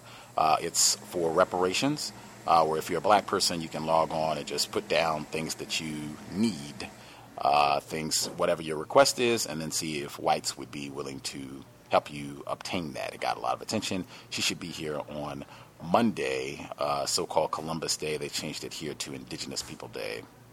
That's Monday. Uh, Tuesday, uh, the black female that was mentioned, facing 54 years of prison time, uh, she uses the handle Charlo Greene to talk online. She should be here on Tuesday to talk about what is happening to her, her endeavors with cannabis in Alaska, where it has been legalized. Uh, and I told her up front my view that I did not think legalizing was going to stop this sort of thing from happening to black people. So she already knows uh, Gus's stance. Wednesday, Anthony Morgan, he's a black male. Uh, he works in law in Canada. Uh, he should be here to talk about what's been happening with white supremacy in Canada. Thursday is workplace racism. Friday, the book club, uh, Sam Greenlee's Spook Who Sat by the Door, second to last session. Saturday, a uh, week from today, compensatory call in. Uh, the following week from tomorrow would be the Global Sunday Talk on racism. Uh, the next day, that would be Monday, October 19th. Uh, white woman, she wrote that report uh, that was in the Washington Post and a few other places saying explicitly that whites do not want black professors at their historically white institutions. And she spells out all the reasons why, how they have code words, when they just don't want to hire any niggers, uh, how they will, you know, break the rules and do whatever they want to get white people in. They will make any excuse and every obstacle to keep niggers out. She'll be here Monday. Uh, Tuesday, the white author of Blood at the Root, uh, which deals with the racial cleansing that happened in Forsyth County, Georgia, the same county where the white teacher was calling uh, First Lady Michelle Obama a monkey. Uh, that county. His book just came out, Blood at the Root, uh, just within the past few weeks. He'll be here on Tuesday, the 18th. Uh, the next day, Wednesday, the 19th. So that's a week from this coming Wednesday. Uh, who's coming on that day? It's a black person. Uh, it's a black person. I just can't remember who it is at the top of my head. Uh, and then Charles Woods at the end of that week on Sunday. I know a lot of people were familiar with his work on uh, television, entertainment, racism in Hollywood. Uh, he should be here at the end of the week, so that's like two weeks from tomorrow, Sunday, October 23rd. I think that should be everybody coming for the next two weeks, starting Monday. Uh, every day, it's normal time, 8 p.m. Eastern, 8 p.m. Eastern, 5 p.m. Pacific for all of the programs except the compensatory call-ins. But we should be very uh, active over the next two-week period or so. We'll be looking forward to it. Um, any other folks have anything quickly they need to make sure they get in before we uh, move forward? Um, can I be heard? Yes, sir. Uh, yeah, I just wanted to um, tag on to uh, an announcement that I think you made uh, two weeks ago regarding uh, the dissemination of fake news on social media. Um, the people who are in charge of uh, putting out fake news are becoming very, very sophisticated with the means with which they are presenting this fake news. One way that they are now circumventing Facebook's attempts to limit the exposure of their sites is to write articles as contributors to pages that allow you to contribute uh, as a as a freelancer. Um, they use sites like Medium and Huffington Post and Mic to give more, uh, I guess, uh, credibility to the stories that they post on these pages that are being tagged as uh, fake news sites. So um, be very, very careful about the sources that you are citing uh, when posting news. I post news regularly on Facebook, uh, in my group, and on my page. And one thing that I've noticed is that if you do not um, take the time to read uh, some of these seemingly credible sources of information, um, you could be uh, spreading some fake news or uh, deliberately false news um, to uh, unwittingly. So be very, very careful about the sources that you uh, pick um, to get your news from. And I guess that's all.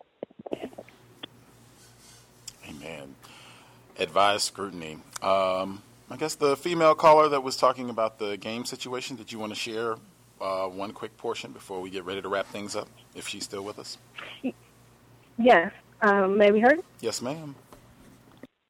All right. Um, just real quick, uh, I guess I'll ask you while I'm on the line. Perhaps we could get the uh, person who is responsible for Mafia 3. Um, the lead dev, his name is Haden Blackman, and he's a white person. Um, uh, I've also noticed in my brief research when they were uh, taking um, reviews or being interviewed, they were all being interviewed by white people. So I think it would be good to have them on the program so some black people can ask them some questions and they can tell us how we're supposed to feel about racism since he is in charge of uh, the development and the story. Um, real quick, I can get to some of these reviews. Uh, some of these came from Steam, the PC version of the game, but regardless, some of them came from YouTube. Um, you can kill racist blanks, the KKK in this game. Can't get better than that. 10 out of 10. I already love this game. When I first heard James Brown, I Feel Good on the radio, I knew this was the game for me. And the fact that they're not influenced by political correctness amazes me. It shows how shows good and bad qualities of the era. This whole game is racist against whites. I, for one, will be killing every black citizen I see and killing as few whites as I can. I can't wait to beat up a few racist KKK losers. I'm going to mash their heads into the pavement with great enthusiasm. I also look forward to playing Mafia 3 when it's released. Black Rambo revenge story. Crazy taxi driving, shooting with one hand. This should be a Mafia game, not some cheap copy of GTA. Why can't I play like white boy? This is racism shit. um, the only problem with this game is the extreme boring plot about racial revenge and racism. I wonder what they'll do next. A mafia game about feminist criminals taking revenge against men? Of course, this is just more diversity shilling by the left will not be buying this cucked game. Rest in peace, Mafia. The first thing a new dev company does is it give it a non-white character and act like it's normal. Yeah, okay. I think they, they type in just blocks. I think it cool. The only reason most are mad about this game is the main guy is black. That's it. And a few pros I picked up where they just write pros and cons of the game. Um, pro, stores reject you because you're black. Another pro was, I like riding around in the cars. The coloreds call you nigger and that's all I had. If you want to check out, if you want to check out Mafia Three, I'll be playing it after the compensatory. Medicinal Gamer on Twitch, twitch.tv slash medicinal gamer. Wow. What a hoot. Uh, switch on over. You can check her Facebook page, or my Facebook page, excuse me. You'll see her uh, twitch.tv account. You can check the link and go watch her play this racist game. Um, I will email Mr. Blackman and see if he's willing to come speak with us. Uh, the, yeah, or maybe someone else on the dev team as well, because they're all white people. Right on. We'll see if we can make it happen. I will enjoy my last day off tomorrow before we get busy for the next whatever it is, 14, 15 days. Allison Mans- Manswell, that was the name I forgot. Uh, she'll be here October 19th. Uh, she wrote the book Listen Up. This is a black female who wrote a whole book about workplace racism. I played an audio clip of her back this summer. It was right after the shootings with uh, Philando Castile and Alton Sterling, kind of mid July. Uh, but they played a segment talking about how to deal with some of these issues on the job. But she wrote a whole book. She should be here the 19th. Uh, if you have problems, gripes, guest suggestions, feel free drop us an email and we will try to get it cleared up for you promptly until justice at gmail.com. Uh, I did see some of the Luke Cage animated series that came out. I did see that that generated a lot of hubbub. Uh, it was, uh, I think it, it's it's well done. It's, I guess, some black people got an opportunity to work and show their skills and what have you.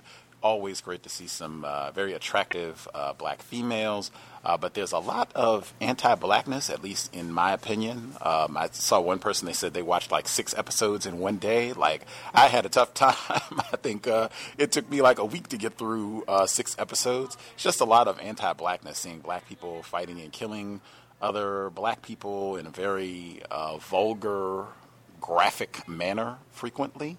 Uh, and even like the corrupt whites somehow end up having like mourners who just love them and the whole nine. Like uh, just a lot of anti-blackness. Like there's some positive elements in it as well. I can see where they try to bring out racism and some other aspects, but you have to you have to digest a lot of anti-blackness if you're going to uh, watch the series. At times, I, I felt myself saying that this cannot be that much different from Empire.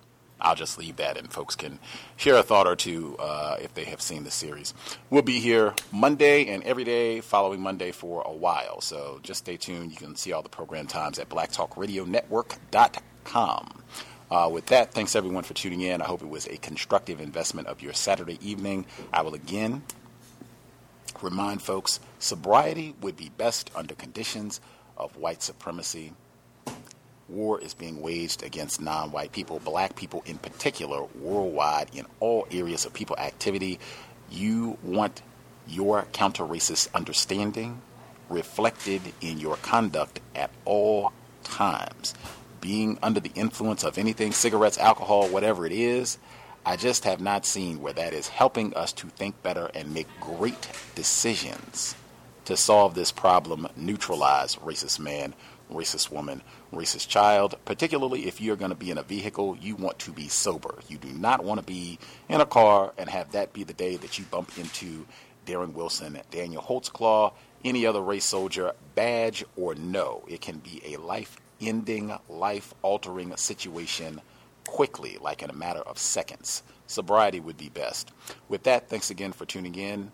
Remain codified for the rest of the weekend.